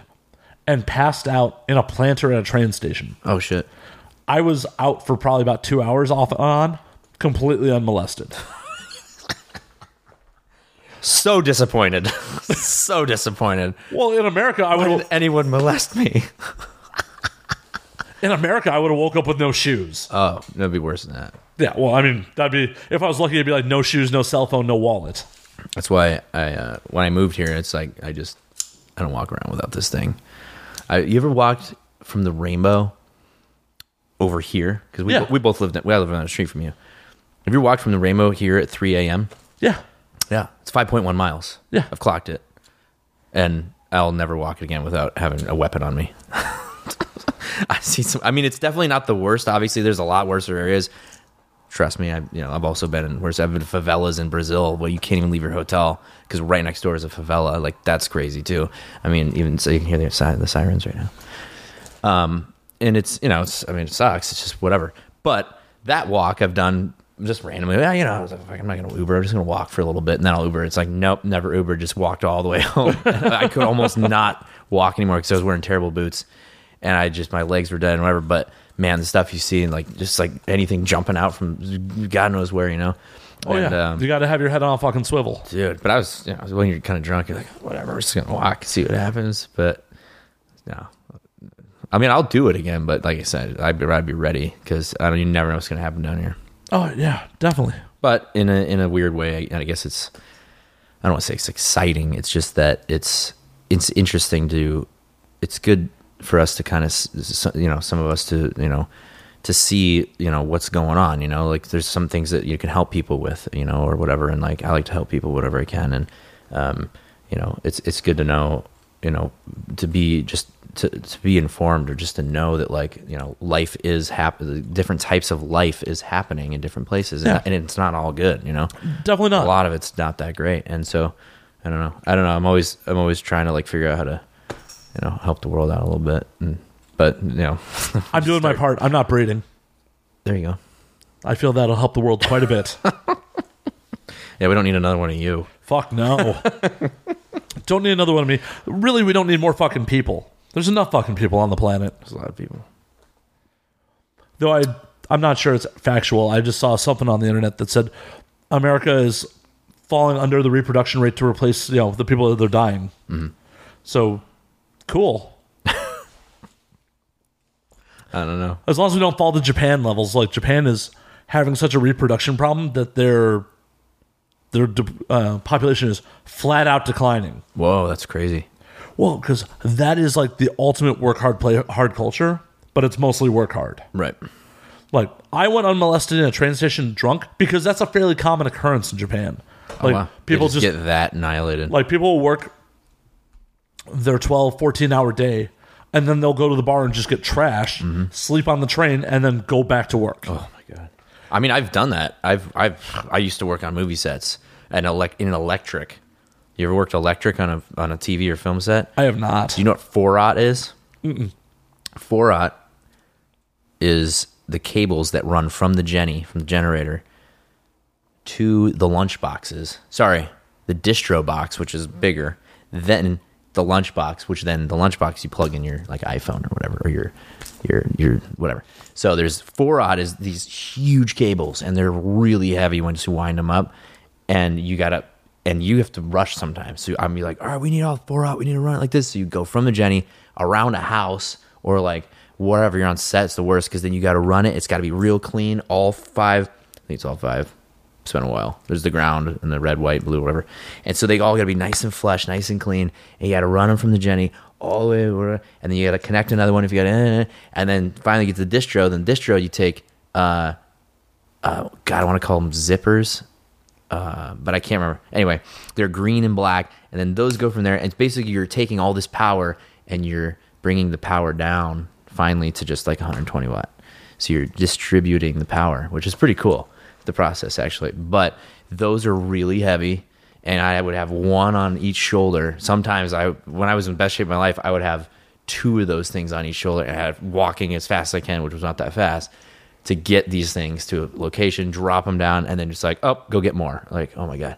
So anyway, um, yeah, I don't, what was the point? What were we talking about? Work hard, play hard. Yeah, right. So, well, yeah, so fourteen-hour days. So, I mean, you're on a T V set, so sometimes like, oh, you got overtime, you got time and a half, you got double, whatever, and it would just keep going. And you just like, you're just Red Bulling it and like snacks and like you don't sleep. If you get to get a nap, you get like maybe a half an hour or an hour to like lay in the, the, the gaff truck, whatever, and the grip truck, and just, just like, just zone out for a second and wake up like, oh, I got to do it again.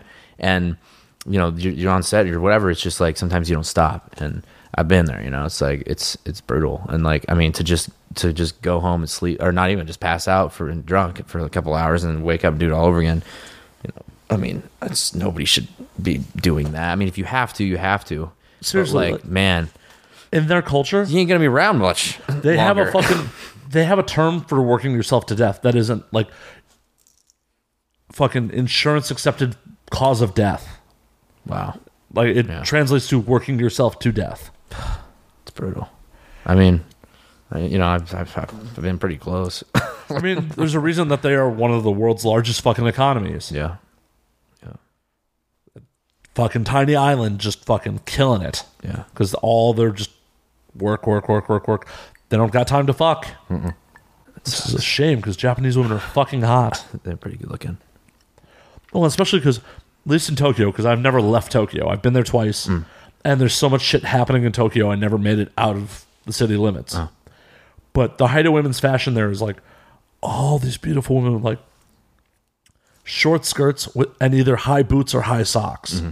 I love that fucking look. Yeah, fucking it's, love it. It's, it. It has a professional uh, aspect to it, you know, and it it's interesting because it leaves, you know, out here it's like girls just walk around in their yoga pants. They know what they're doing, you know. They know that every guy's going to be looking at it, and then they get angry when you, you know, it's uh, whatever, you know.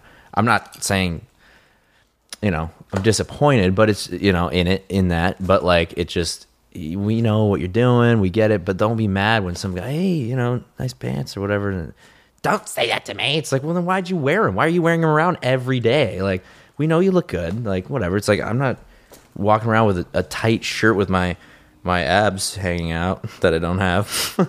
Well, the, the, the but anyways, about... the, sorry. No, go the ahead, point go of it is that it leaves a it leaves a mystery, and it leaves that like it's it's it's clean, it's professional, whatever. Like, and then and it, but it's a skirt thing, so you use a little bit of leg or whatever. Well, but, you, but the, the boots or the socks like accentuate the leg very well because mm-hmm. you know they're tight. Yeah. Mm-hmm. It's like, oh yeah, I'm into I that. I don't know. I'm into it. Yeah. And on the American, you know, girls being upset about us dudes checking out their asses and shit, I understand, like, you don't want dudes just, like, rolling up on you like, yo, girl, what up? Right, it's a little, yeah. It's, I mean, you know, have some... Have, have some, some decor. Have some class and this yeah. and that, I get it, but, you know... But on the flip side... Just, it's just everywhere, you know? I've seen articles on the internet, I don't know how reputable, but there are groups of women that also feel that a guy offering to buy a drink at a bar is harassment. Now? Yeah. In, like, L A? Or America? Yeah. Jesus. Like... Yeah, bro, everybody's just, like, scared to do anything now. Yeah, it, it, it can't be that fucking extreme. Like... It's crazy. No, no one should be masturbating into a plant in front of you. Right. But... I should be allowed to buy, offer to buy you a drink. No. You should be allowed to say no. I should go have a good night. Right. That's simple. Yeah, don't... Yeah, just... I, I don't know. I guess they're... I guess not every guy is every guy, you know. Like it, maybe it's how they're doing it too. Yeah, what's up? I buy you a drink, whatever. Like if they're, well, you know, if it's not in class, if you do it, you know, maybe if you do it the right way, like James Bond would do it, or you know, have a little bit more class. Like, hi, how's it going? You know. Yeah, no, it's definitely assaultive. Like, yeah, a dude, really, I, I don't, and don't say like, I really love your ass, or like, I really love those tight pants you're wearing. Like, it's more like, you know, I love your shirt, your hair is cool, like something more like, you know. Yeah. The way it should be. You look nice today. The way it used to be. And it's like, you mind if I buy you a drink? Right. And what's your name? And if they're like, no, nah, I'm good, thanks. Like, all right, cool, no worries. And you walk away. Just cut it. You know? Right. She said no. And she says no. Exactly. And then other than that, like, you know. Nothing ventured, nothing gained. You ain't going to get in trouble. Right. I guess, but, but it's still the idea of like someone, any percentage of people being like, a dude just offering to buy you a drink is harassment. It's like, what the fuck? Yeah, it's crazy. Once again, this isn't researched any way, shape, or form. I saw it on some fucking feed. I could be completely wrong here. It's all good. I'm not a scientist. I'm not a doctor. We've been drinking. We've been drinking. It's just something to talk about. But if that's really a fucking thing, no wonder we're not re- procreating. Right. Like, how are you going to get laid if you're not going to be like, hey, can I buy you a drink? Can I present you with something that show you that I can provide? Because mm-hmm. that's really what right. it's boiling down to. That's what offering to buy a drink, buying dinner. It's the psychological, I'm a good provider. Mm-hmm.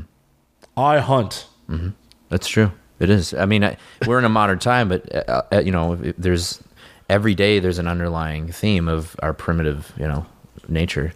And, um, you know, one way or another, I'm out, everything is very convenient now, obviously. But, you know, there, that's very true. It's like, you know, you...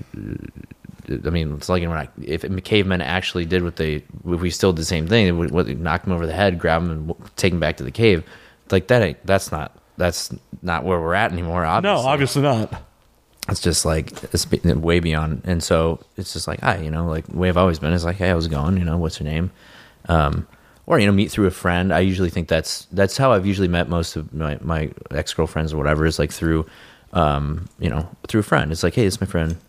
Oh, good to meet you. And then they feel, you know, more comfortable or whatever. Definitely. And the same thing with me is like, you know, I've a couple of crazy people once in a while. And it's like, I I, I see how that, you're just like, holy man, it's very like, I don't want to talk to you, you know? Like, I don't, I don't want you to be in my, it's more of like a space thing, I think. Because when it happens to you, is you know, and then it's like, I get it. Like, get out of my space.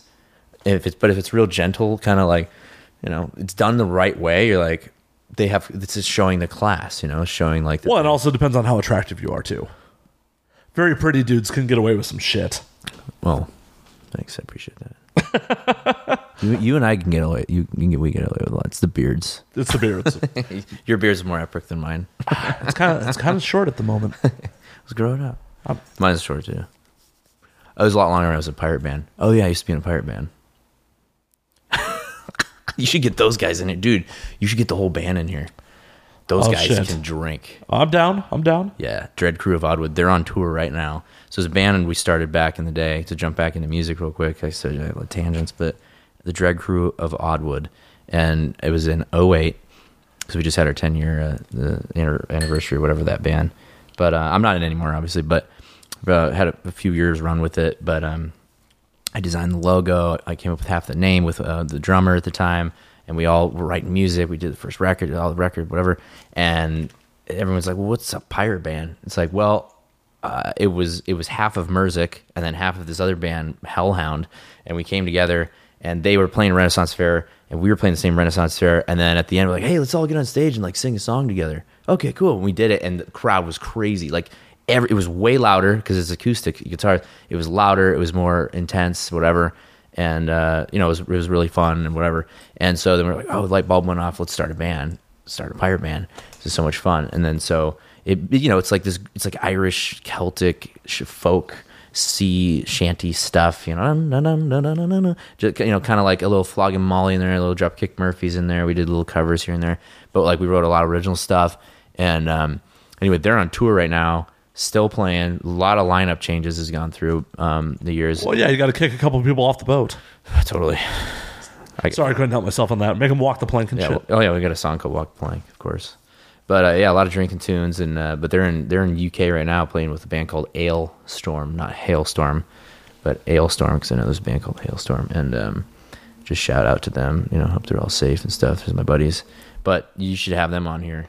I'm totally down. Those guys oh, got a lot to talk about. They're hilarious, too. Hilarious hard drinkers? Yeah. That's my audience. That's, that's your, what my audience wants. That's your audience. So, I think we were, before we sidetracked back into music, we were mm. still talking about the pitfalls of dating in Los Angeles. Oh, geez. Yeah. Pitfalls. Yeah. It's a little rough dating in this town sometimes. Yeah. You know, I think just to kind of not to go super deep into it, because it's just kind of like anywhere else. Not anywhere else. Oh, it's definitely not like anywhere else. No, but like anywhere else, in to just to be fair, is just, you know, you go out, you meet people, whether the chemistry works or not. But that's just that one little thing. Out here, I think the biggest thing is that everyone is so, and it's not a bad thing necessarily, but everyone is so um, focused, I would say.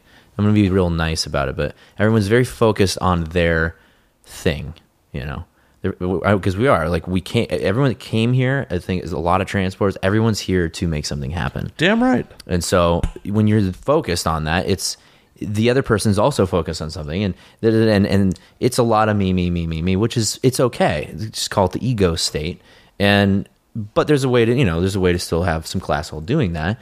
But you know, we all are all in a place or whatever. We're all crazy up here, but I don't know what here, you're talking about. Yeah, we're all here to try to do our thing, you know, and, and a lot of different things. And that's the beauty of it, is because everyone is doing so much that it's like I, my personally, like I need all this stuff. That you see, I'm doing all these different things because I just can't do one thing. I've just never been that, you know. And so it's it's just it's a lot more going on, you know, for what I do. It's to be a personal, personally relate to what I, what is going on. And so then you take, take that into dating, is just like, it's it's tough because you just, not only you're doing all this different stuff, and a lot of it just, you're focusing on yourself. It's it's not fair even to try and focus on another person and everything they need also. So, I mean, a lot of people do. I mean, I know a lot of my friends, all boyfriends, girlfriends, you know, everybody's together, or, you know, but there's a few of us that, you know, sometimes it's a lot harder. And I don't know. I just think it all, it just, uh, it all depends on situation and who you are, and, you know, what what do you actually have free time for? What do you have free time for? And like, you know, and I've always been more about like fairness, is like, if I just know that I'm not going to be available, then I just say it right off the bat. It's like, you know, that, you know, you're you're awesome, and like, you're great, and this and that. It's like, I I just, I don't feel like it's it's going to be fair, because I, you know, I'm not available to, to mentally and emotionally available to really like get into something. And so it's just like, why go through all and then be like, see, I told you. And it's like, yeah, like now why, I got to do it the hard way. Why force someone to fucking hate you? She has to do it the hard way to me. Exactly. And then, yeah, exactly. And then it just gets, you know, and um, I don't know. And then it's also just, I think, just meeting, you know, the right person. And it's all just a chemistry thing. And um, so I don't know, you know, that's kind of it. I mean, we have all these apps now, and there's all that and whatever. I mean, oh, that's, that's just playing hot or not on your phone. Like hot, hot, hot, hot. No, not. Yeah. And that's actually turned into, it's turned into like a networking thing, is a lot of people don't even use it. They just have it. They turn it on so that it's active, but they have all their social media links. so that they don't have to do anything, and people searching will be like, oh, oh, oh, okay. And then they'll go follow, go follow, go follow. So it's actually not, in a, in a business sense, it, it could be good to build kind of a network or whatever. For you, it's like, same thing, put it on, put say, hey, check out my, I'm not even say, I'm not here for dating or whatever. You just say, I'm here for my podcast. Go check out my podcast. And so like, oh, that's cool. And then, you know, I've seen another one that's actually kind of cool where people are like, oh, this is for, now we drink. Oh, there you go. Oh yeah, I'm already on that. You know, it's yeah. my second picture on I all mean, my if, dating if profiles. If you didn't know, then it's like, come on, get with the program. So, well, I, I did that for two reasons. One, of course I want to plug the show. Right. Two, if you get involved with me and don't know what's going to, horrible things are going to come out of my mouth on this show, mm-hmm. that's not really fair to you. Right. I, I'd rather just be like, you should listen to this. First. First, before we waste each other's time. Like, yeah. I hang out with a bunch of porn stars. I drink quite a bit. Yeah. I make questionable choices all the time. Is this what you want to introduce into your life? Yeah. If it is, maybe this is not where I want to be. Right. Maybe it is. We'll see. Well, see, I, I, I want to be here because, you know, I, I think that, and I think that's why we're here right now. It just happened. We're buddies. Well, yeah. Number one. Uh, I'm not trying to have sex with you. I'm sorry. All right. Interview's over, apparently. Sorry. Um, Tony up and left the room. Oh, Tony, I'm sorry. I'm sorry. Let me make you another drink. But, um, you know, I know, I feel like, you know, your, your listeners, um, your, you know, your audience, um, probably digs art in one form or the other. Probably oh, one hundred percent. Digs, probably digs music one form or the other, um, and uh, entertainment. And it's like, you know, we're in, this is the entertainment capital. Damn so right. If we're on all the tenors, and it's like, let's just network and, you know, talk about entertainment and all forms of it. And uh, you know, it's funny if I, I, I until right now, because I, I guess in a way you could kind of consider this porn because you're in the porn industry. And I've been telling people, so what do you do? I'm like, well, I'm, to make it really quick, elevator pitch, I'm in every aspect of the entertainment industry except for porn. But now I can say that I'm kind of in all of it in a way. Kind of, kind of. I mean, your dick hasn't come out on film. I really can't. Not going to happen. I really can't say that you're in porn. Hey, maybe you'll be famous enough and they'll sell a sex tape. No, no, no. But uh, no, that's kind of funny. I just thought about that. But, um, you know, it's... Uh, I just think it's a great, I think it's a great city to uh, kind of do whatever you want to do. Oh, and no, it can work. one hundred percent. You know, well, that's what L A has always been. It's like, and it, you know, it can work in your advantage. It can work in disadvantage. It can bring you up, can bring you down, just like any other place. Well, it, everything has ups and downs. But for here, it's like this, this city, I think, is great for, like I said, anything in entertainment, like anything that you're, if you're trying to do that, if you're trying to surf and be a surfer, you're not going to be here. You're going to be in like Hawaii or Australia or San Diego or like in places with better surf spots, because I used to surf a lot. If you're going to do music, then maybe here, maybe New York, maybe Portland or whatever. I don't know. Nashville. This is like, what about art? Well, you can do art anywhere. But if you're in a city that's super popular, it's got all these crazy people running around, whatever, then, you know. Well, and that's the thing. That's the beautiful part about this thing is everyone is trying to do something here. Right. Nobody moves here to pay the fucking rent we paid just to be like, I'm in L A now. Okay, let me try this. Yeah. Let me pay thousands of dollars a month for a small apartment. Mm-hmm. Well, what about New York?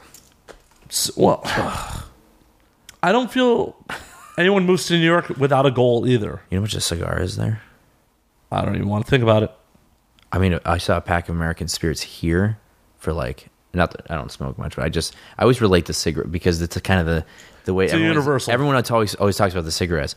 And here's like a, American Spirits are like eleven or thirteen dollars now, which is or it was like a newsstand. They're like eleven dollars, and then I was like, "Damn, that's expensive." She's like, "You don't even want to know how it is in New York." And I was like, "Yeah, I always knew that it was more expensive." But if they're eleven here now, they got to be like almost fifteen to twenty now. That's crazy. When I smoked cigarettes, I remember being bu- able to buy cartons for twenty. It's nuts. I'm, I I think it's good though. I don't I don't think smoking is that. Gr- I mean, I know you like cigars. I smoke cigars too, but. You know, I I, I stopped yeah, I smoking. Cheat. I have a website they, I order from and buy them by the box from North Carolina. Are they better from there too? I mean, they're they're generally Nicaraguan or oh, like okay. you know South American or Caribbean cigars. I've been my my uh, my pops and I had a Arturo Fuentes with the black the black gold and red label. Very nice, yeah, very nice. I'll I'll show you the humidor. Pretty smooth, yeah. When we when we get off air, but cool. Um, I buy them there because No California taxes, yo. Yeah. And they have auctions, so I get boxes like half off half the time. Well, there you go. That's being smart. What about half off boxes of tequila? Oh, well, my friends at Ghost thankfully just send me bottles for part of the sponsorship deal. Yeah. I guess my only thing to Ghost, actually, this, it's great tequila. If Because uh, I'm actually, I mean, that's all I drink, actually, is tequila. That's why when you asked me, I was like, yeah, I prefer Ghost, for, or uh, tequila. Um, you heard it here, folks. He prefers Ghost. I do prefer Ghost. Um, my only thing to them, if they're listening, is that uh, um, please make one that's not Ghost chill, uh, pepper, just to have two, because um, I, I I think that's great. It's just I, I can't do a lot of spicy stuff all the time, but I love tequila. Love the label. Love the branding, because I do logos and stuff. Um, super rad, obviously, the skull and the heart and all that. Super dope. Um, and uh, but I'd love to try one that doesn't have so much spice, you know, and uh, and oh, man, I'll rip the crap out of it. Well, I mean, but that's that's their whole I want branding. One of those hats too. I may have an extra one. Cool, or we'll, or we'll call them or whatever. Yeah, yeah, yeah. I want all the merchandises. I'm sorry, I'm out of men's tees. All I got is like women's tank tops at the That's moment. That's cool. I don't really. I usually wear. I'm actually I'm repping my own band today, but um, usually I wear blank shirts. You know, I'm not really a big T-shirt label guy, but I wear a hat once in a while. But mostly, I just kind of want the booze. Well, honestly, the only, I, beside them being sponsors, the reason I rock this hat all the time is I love the hat. It is. It's a really cool hat. It's. I mean, the logos. That's exactly. It's. I've made logos almost very like very similar. It's like kind of style. I love that style. Super clean. A couple extra lines in there. Real, you know, simple. With the skull. I dig it. And as we get, as we're being marketing nerds, apparently, it's my hey. That's what I do. I'm a branding guy. And nothing wrong with it. And if it's a product that I dig, I, you know, I'd be passionate about it and rep it. I'll talk to my people. It's something. I mean, if I made. If I made it, that's what I'm saying. If I made a tequila, that's probably what it would look like. Same thing. I make. I, it's like I feel like I designed that, but I didn't. But you didn't, right. Sadly. Otherwise, I'd be like, I did. Th- I did design a tequila a long time ago, though. So what can it? It just now that it, well, apparently to make tequila and actually get it into market is really tough because you got to deal with Mexico. Yeah, oh, yeah. And the whole system and like going through tequila to actual tequila and like it's I didn't even. So those guys were doing that. I was just helping design the bottle, and um.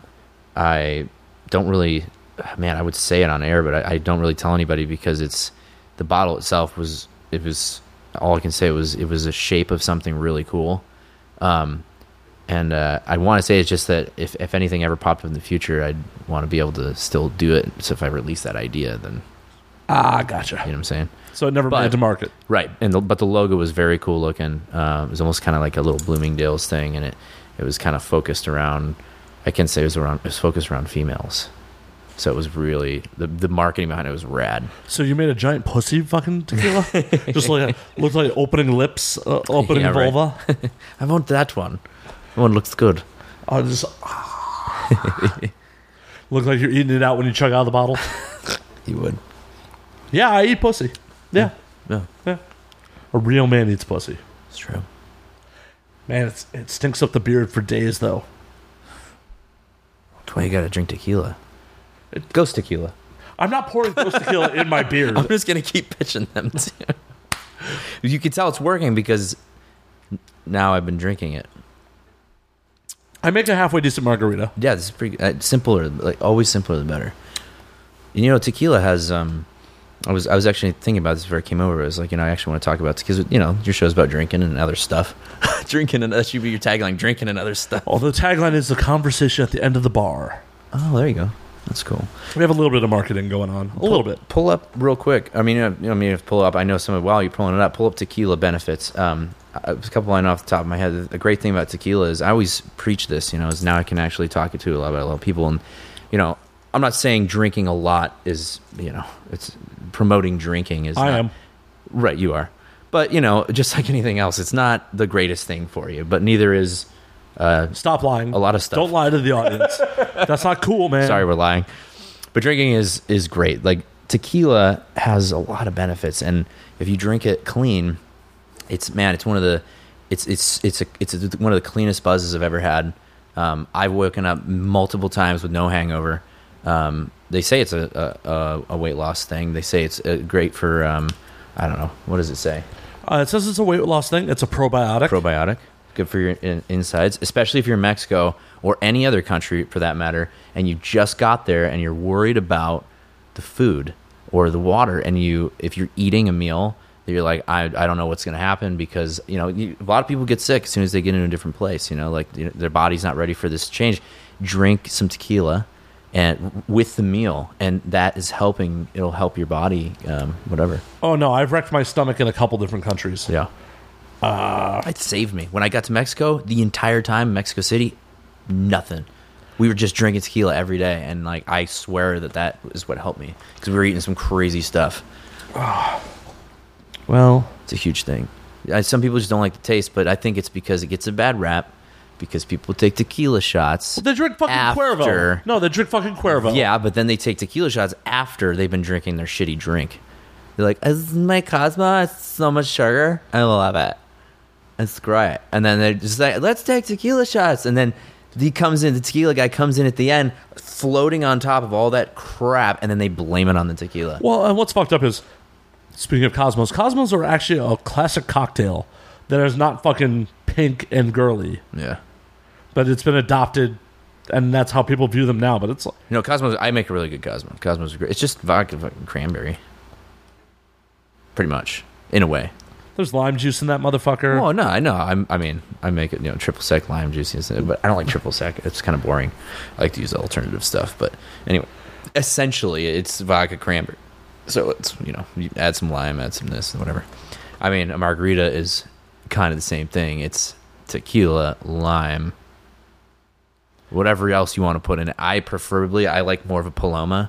I love, um, oh man, yes. Uh, the other day we had, um, we're at this bar in San Diego, uh, my friend works at, and we had more of a tequila, um, grapefruit, not pine. Did I say pineapple? You didn't say any fruit. You said Paloma. Yeah. yeah. I, well, it was, it was like tequila grapefruit, and it was, she put something else in. I forgot to ask her, but it was so good. It was just fresh, and she carbonated it a little bit with soda water, and um, it was like the perfect mixture. And to me, that was, man, I could have drank those all day. Sometimes margaritas can have a lot of well, syrupy, you know, see, heartburny I, thing going on. I don't on. want bullshit margarita mix, like, right? Of course not. Like bad fucking sweet and sour mix that's mostly fucking sugar, right? Like these margaritas, fresh lime juice, yeah, you know, orange liqueur. Mm-hmm. I, I didn't go full Grand Marnier because I, I got a budget to keep. Yeah, I don't really think they're that. I think Contro's a little better. Contro's not much cheaper these days. No. That we, one you got ain't too bad. Yeah, we got a knockoff that worked really well. Yeah. Like, it'd be one thing if we were sitting here sipping it as like an aftertaste, mm-hmm. but we're mixing it into a goddamn cocktail. It doesn't have to be fucking amazing. Yeah. We got our orange liqueur. Mm-hmm. Tequila, that's it. Yeah. I didn't even... Occasionally, I'll, depending on who's drinking, I'll put some simple simple syrup into it. Oh, it's just more sugar. Right. Let's depending on who's... sugar water. He wanted some sugar water. Your skin's hanging off your bones. All depends on who's drinking it. Like, yeah, that's true. But we're men, and we're going to have our little bit of kick with our Ghost. Right. Yeah. No, it's good. I dig it. And I, I like I was saying earlier, is like, I like to cut it with a little... Uh, there's a little tip out there for you guys. If if you get a margarita and it's got a lot of like that that citrus acidy, uh, acidy, acidic, acidic, acidy. Have another drink. You'll be yeah. good. Uh, um, has that that heartburny bite to it, and it's like God, it's like really whatever. Take a, a light lager beer, like a you know Dos Equis or a Corona, or you know I prefer like Bohemia or whatever. Uh, it doesn't have a Mexican beer either. It could just be like as long as it's a light beer, and just pour a little bit out in there. And the car, it's two things, three things will happen. It'll help cut down the the acidic.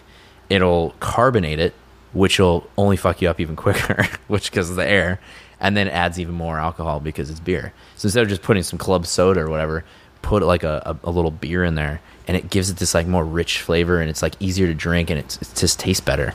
And what, people are like, "You're crazy." I'm like, "No, it's good." A little orange too, orange and grapefruit. Oh my god.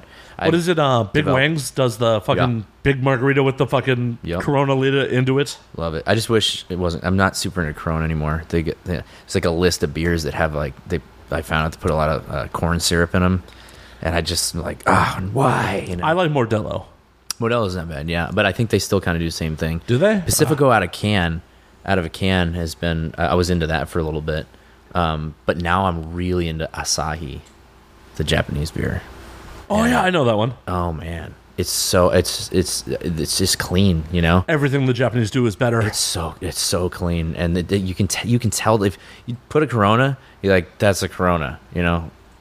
Uh, I mean, a lot of people like Coronas. It's fine, whatever. But look, you look look into it. Like they, it's not just beer. And Asahi, and then I take an Asahi, which is I, I like those light lager beers, and it's just man, it was, it's just clean, you know. More expensive, but. yeah, yeah. There's a reason for it. You're paying for quality. Yeah, I know. Life is too short to drink cheap fucking alcohol. That's true. Yeah. My parents have life's too short to drink cheap wine, but it's I can't, I can't, I can't just... No, I drink a lot of cheap wine. Huh? Yeah, well, that's, yeah. My brother used to make spiced wine. We used to play a lot of Renaissance fairs, and this guy, one of the guys uh, that worked Renaissance fair, would get like, you know, cheaper wine, but you're boiling it and you're adding all the stuff, so it was okay, but. He would make this spice wine, and it was done. He would like let everybody try it and take it around. He would always have a bottle, and it was just this like early mornings, and you're camping, and you're you know play pirate music all day, and you wake up, and you smell like you know bacon, and like the, everything's on the fires going, and you're drinking spiced wine in the morning. It was like, dude, this is pretty rad. I get used to this. That definitely. That's one of the parts about the pirate band I definitely miss. Is uh that that that like whole ambiance was pretty rad. So how'd you get involved with the Ren Fair? Uh, there was one near my house in San Diego in Escondido, and you know I think I went a couple of years in a row. I was like, wow, this is so cool, and I love Busty winches. Yeah, I have a problem with stuff. You know, like I like trinkets and like leather things and jewelry. I'm, you know, I have so much jewelry, it's stupid, and um, just you know swords and weapons. And I'm a I'm a boy, you know, like I love all that stuff. Man, whatever. And uh, so I would go a lot, and then then this whole thing happened with the, the we went and actually played music. That one time, and then it turned into like we just asked them one time, we're like, hey, can we you know can we play? And then they're like, yeah, of course, sure. And then you're like, this is the deal, and we're like, all right, cool. And then that same day we actually jammed with another pirate band also called the Pirates Charles, and they are what really turned us on. We're like, dude, we gotta make our own band, this is so fun. And they just you know it's like it's actually a very classy, fun kind of pirate band, not like you know we're not like promoting real piratism or whatever, piracy. What, you're not like rolling to Somalia and jacking fucking cargo? No, it, I'm the captain now. Yeah, there you go. But uh, yeah, we um, yeah, it turned. It went from Renaissance to uh, to uh, there's pirate fairs in Ojai, and then it turned into like the Pleasure Fair was up here, it's a huge one up here, and then you know just kind of all over the place. And uh, it was a good time while it lasted. And uh, once in a while, I would jump on stage and sing with the guys. So I was like, I'm totally cool with that, as long as you guys are cool with it. You know, make like a ghost appearance. Whatever. Nice. Yeah. You should definitely come next time. Yeah, let me know. I'm down. Yeah, you make a great pirate. You got a beard already. Got the beard. I'll, I'll just lose a leg. Yeah, there you go. I'll, I, I got a tattoo on this one. I'll go with the left. There you go. Yeah, keep that one. I paid for work on it. Can't, can't peg leg this one. Right. I've been drinking, so... My train of thought got a little I, derailed. Oh, I had a thought. Now it's gone.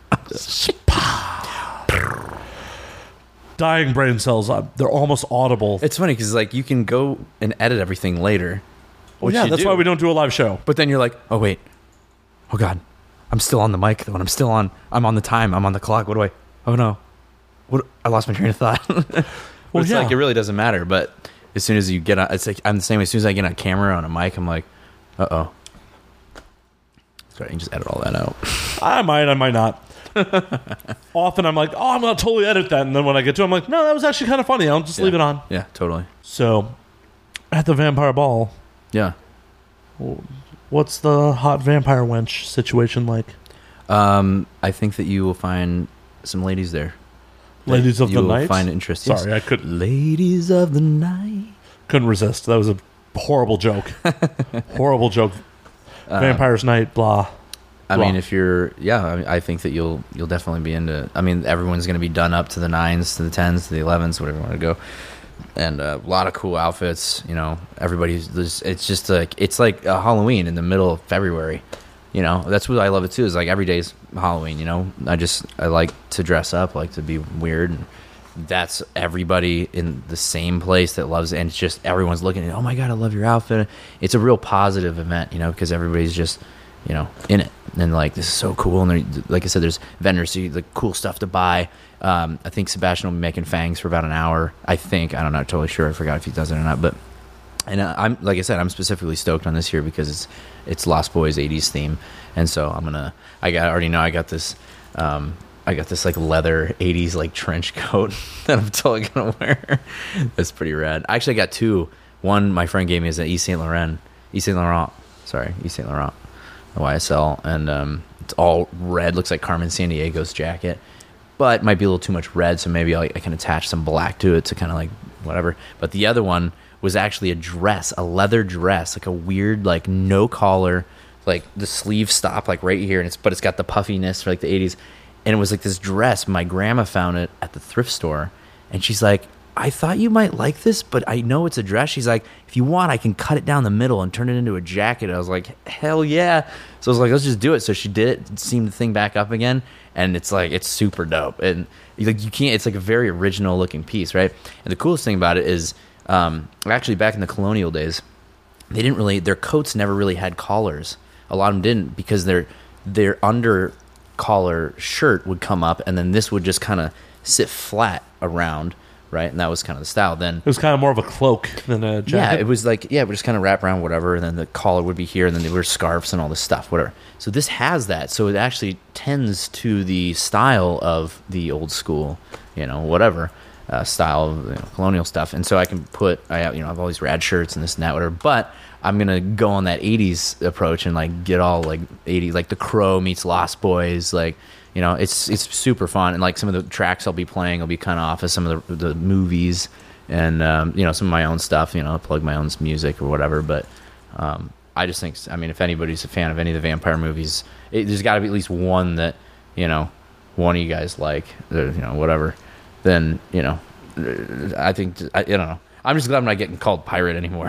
It's moved from pirate to vampire, so I'm like, eh, that's good, because it just used to be pirate all the time, and I was like, in the pirate band, all that junk, but. Well, I think that's what you're going for at the time. Can't I just be me? No. No, you have to be easily identifiable. Right. So I'm, I'm thinking Jim Carrey from Once Bitten. That's eighties. Dude, oh, that wasn't, yeah, that was funny. That was, that was a good movie. Yeah, just slick it back, just like all black, like all black, slick it back. Yeah, I'll have to shave though. Yeah, I don't know, I think you should go with more like something that you kind of already look like. The be- the beard is rad. You got to rock the beard. Like you can even like do some cool like instead of shaving the beard, you should you know like do some like bleach it a little bit or go black with the whole thing or just do, do some, something crazy. Do you know? Some fucking. There you go. Get some wax in it. Get all. I'll t- hey, how's this? I, I, I, some of my buddies. Another thing I do is I, I tend to once in a while style a shoot here and there, uh, and I take my buddies and help them find you know, on the side. I'll help them find like clothing. So we'll go, we'll go out and shop. All and right. So I know a lot of guys are like I don't know what to wear and this and that and whatever and and, and like I want new clothes. And like, can you help me out? I was like, yeah, sure, man. Obviously, I don't know how to dress. I dress like I still do in high school: metal shirt, jeans. Hey, when you re- when you got a little scroll and you're ready to do it, like we'll go because I will, you know, we'll find some good stuff. But I also know where to find stuff that's not too expensive either, so we should go shop for some stuff. And I think it'd be a good uh, thing to do before the ball. We'll find some some interesting things. You're like, I never would have thought of that, and then you'll be like, yeah, I feel good. This is rad. I'm gonna go like, you know, we'll make you your own vampire. You know.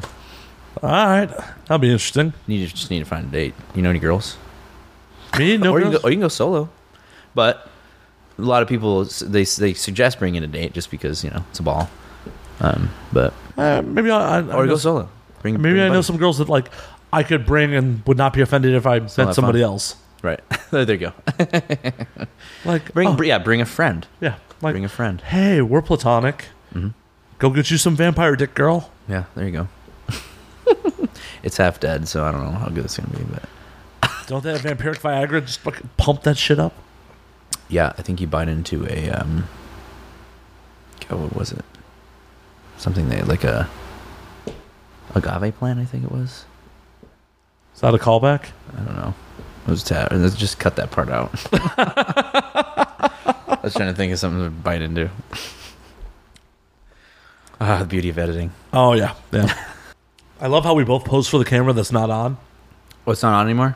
It was just taking stills. Oh, I thought you were filming the whole show. No. I've been looking over the whole time. I told you because I don't have a T, uh, six I.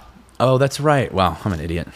I was like, I'm like, and I'm like turned this way to like face the camera. I'm like, I'm going to look at the camera. Because like, yeah, we have it all blocked. Like, no, we just did stills at the beginning. There we go. That's probably why my, my antibody energy was off. Now we're having a conversation. Yeah, like, show's almost over, and like Tony's like, oh, yeah. yeah. Should I just get deep on the bike, too? Yeah, just get all up in that motherfucker. Well, okay, if you go back on the line, or listen to some Neon Coven right back at you. That's my radio voice or announcer voice. Announcer voice. Part, department of redundancy department. Anyways. Anywho. You got a date lined up for the Coven already? For the for the Vampire Ball?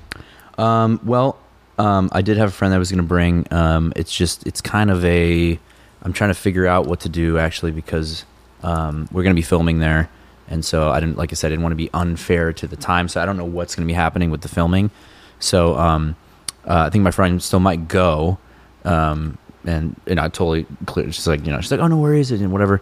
But I, you know, she still might go. But I said, you know, it might be hard for me to bring somebody because we're going to be filming and doing this and that and, you know, DJing and all this stuff. So I don't know. Um, a little bit more of a, a professional approach for me this year uh, as a work thing. So we'll see. I'm one of the influencers as well, so you know I, so you know promote it as I'm doing right now, and you know whatever. So um, I don't know. All I can say is just everybody should just go, whether you're gonna bring somebody or not. You're still gonna have a great time. There's everybody's there's a lot of people going solo. It's it's like, it's like a dance, but a lot of people actually don't even dance. They just go and party. It's just a party, you know. It's, you know there'll be booze. Or all I, sorts I was about to say, like if I have to dance, I'm out. I'm out. Yeah, no. no one wants to watch me dance. There's a lot of performance stuff's happening. There's a belly dancer. There's fire. There's all sorts of rad stuff. Wait, there's fire and vampires? That seems like a bad mix. Yeah. Well, I just got to keep it, keep the fire away from them. It's more so the sun. The sun is bad. The sun's bad. Fire's bad. Sticks to the heart. Yeah. What you're saying is I shouldn't have a heavy garlic meal before the ball? Right. No. Definitely not. That's actually just a bad plan before you go out in Hollywood anyways. Like, hey, girl. Just fucking garlic all up in her face. Michael. Michael. Come on. Come with us, Michael. Who else do you do? In the oh. city. He sold tortillas on the corner. This summer. That's pretty cool when you use his mic and you get all up close. You can actually do the, uh, the movie guy's voice. Or try at least. Coming in twenty eighteen, another Star Wars movie. Are you ready? Sorry, what was your question? I didn't have a question. Oh, I thought you asked me something again. I didn't. Oh. Just hallucinating. I know. This is the ghost chili. It's ghost pepper? So fucking hot. Is it it's chili or pepper? Pepper. The hell's the difference anyway?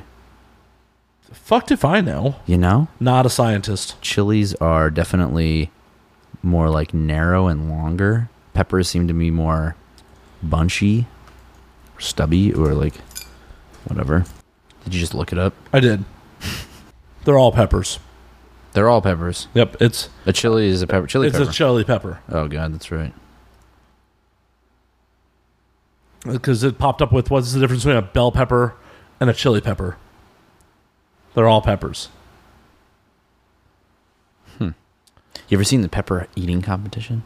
No. It's called the hottest competition in the world. Dude, you should watch it. It's crazy. People Fucking brutal. Are torturing themselves, sitting there eating million, two million Scoville, Carolina Reaper, and they got it, and they're just like, they they can't touch milk. They can't wipe their face. It, it's just like, it's gnarly. And uh, people tap out real quick. I'm sure. But then I'm there's somebody sure. that goes all the way. There's this one lady that like kills it a couple times, like, and it's just like, dude, what happens after? I don't want to know. The worst shit you will oh, ever take. So gnarly. Have you ever watched Hot Ones? Hot Ones? Yeah. Is that? It's a uh, YouTube interview show. Okay.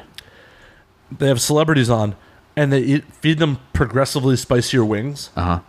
And, like, the last wing is two million Scoville. Oh, Jesus. And they're asking them interview questions in between every wing. It's hilarious. Dude, we got to watch that. It's so good. It's so fucking good. It sounds awesome. I love stuff like that. And people are just, they're just destroying themselves on purpose. Like, well, why? The best part is like this is mainstream celebrities doing this shit. Oh my god! Like who? Uh, Bryan Cranston and fucking James Franco. Um. Okay. Fucking. I'd like to see Franco. do that. Bert Kreischer did it. Joey Diaz did it. Mm-hmm.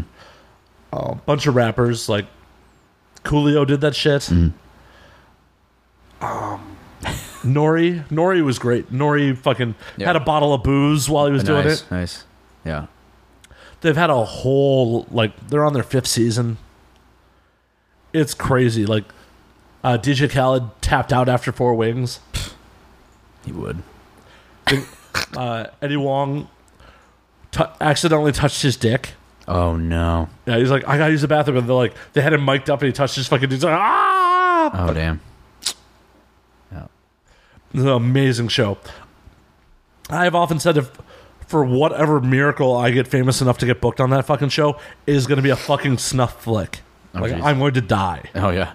I like a little bit of spicy, but dude, when you get to the, like, hundreds of thousands of Scoville, like, I just know my nose will open up and I'll be like a fucking faucet, and then I'll just be like, oh, God, why did I do this to myself? Dude, there's a thing called, I think it's like cherry bomb or something crazy. It's a liquid. It's a concentrated... liquids and the hottest things in the world. I think it's like nine million Scoville, and you take one little. It's like paste, and I've seen pranks with it, which is terrible. But they put it in like this guy's burrito, and then like just a little bit, and he starts eating the burrito, and he's just like dying for like the rest of the day. And um, I mean, yeah, it's pretty cruel, but that's fucking. Oh yeah, because that's gonna be bad going in and coming out. Yeah, yeah. Assuming it doesn't cause horrible, like, life-altering ulcers in your colon Dude. As it goes through. So intense. Oh, no, it's fucking ridiculous. But I think it's about time for last call, sir. Yes, sir. I got to get on an airplane tomorrow. Yeah. Where Actually, can we find be- you on uh, social media, the interwebs, and all that fun shit? Yeah, yeah. So, um, my main thing really kind of right now is is my Instagram. Um, it's kind of my hub for the other links to everything. So it's uh, at Shock the Monster. Um, spelled all the same, the right way, Shock the Monster. And then on there, you'll see my links to all my other stuff. My art is the same thing, shock the monster dot art. Then you have Merzik underscore band, Neon Coven, um, and then uh, Merzik dot com, neon coven dot com. I'm getting shock the monster dot com up and running soon. Um, also starting to work on some apps. Um, so, um, yeah, if anybody out there needs an app, hit, you know, hit this guy up and let me know. And where can we find information on the ball and all the other shit? Like, and when you're playing out in town, links to all that shit? Yeah, just go to, just Google Endless Night Vampire Ball, and you'll see everything. There's a nice website there. It's got, you know, what they're doing all over the world, how you can get involved if you want to, you know, be involved in something cool with the vampires and get some fangs made. And, you know, if you always had a, an affinity for that, then go for it, you know. Just to each his own, as I say. And, um, you know, it's fun. It's good stuff. Awesome. Yeah. Well, I'm not going to keep you any longer. You got to get to fucking Hawaii. Yeah. As always, you can find me at Matt underscore Slayer on Twitter, Matt Slayer on Instagram, Matt F and Slayer on Facebook, Matt Slayer on Snapchat. You can find the podcast at And Now We Drink on Twitter, And Now We Drink underscore on Instagram. Hey, y'all. Pop another cold one. We're going to just keep drinking off air.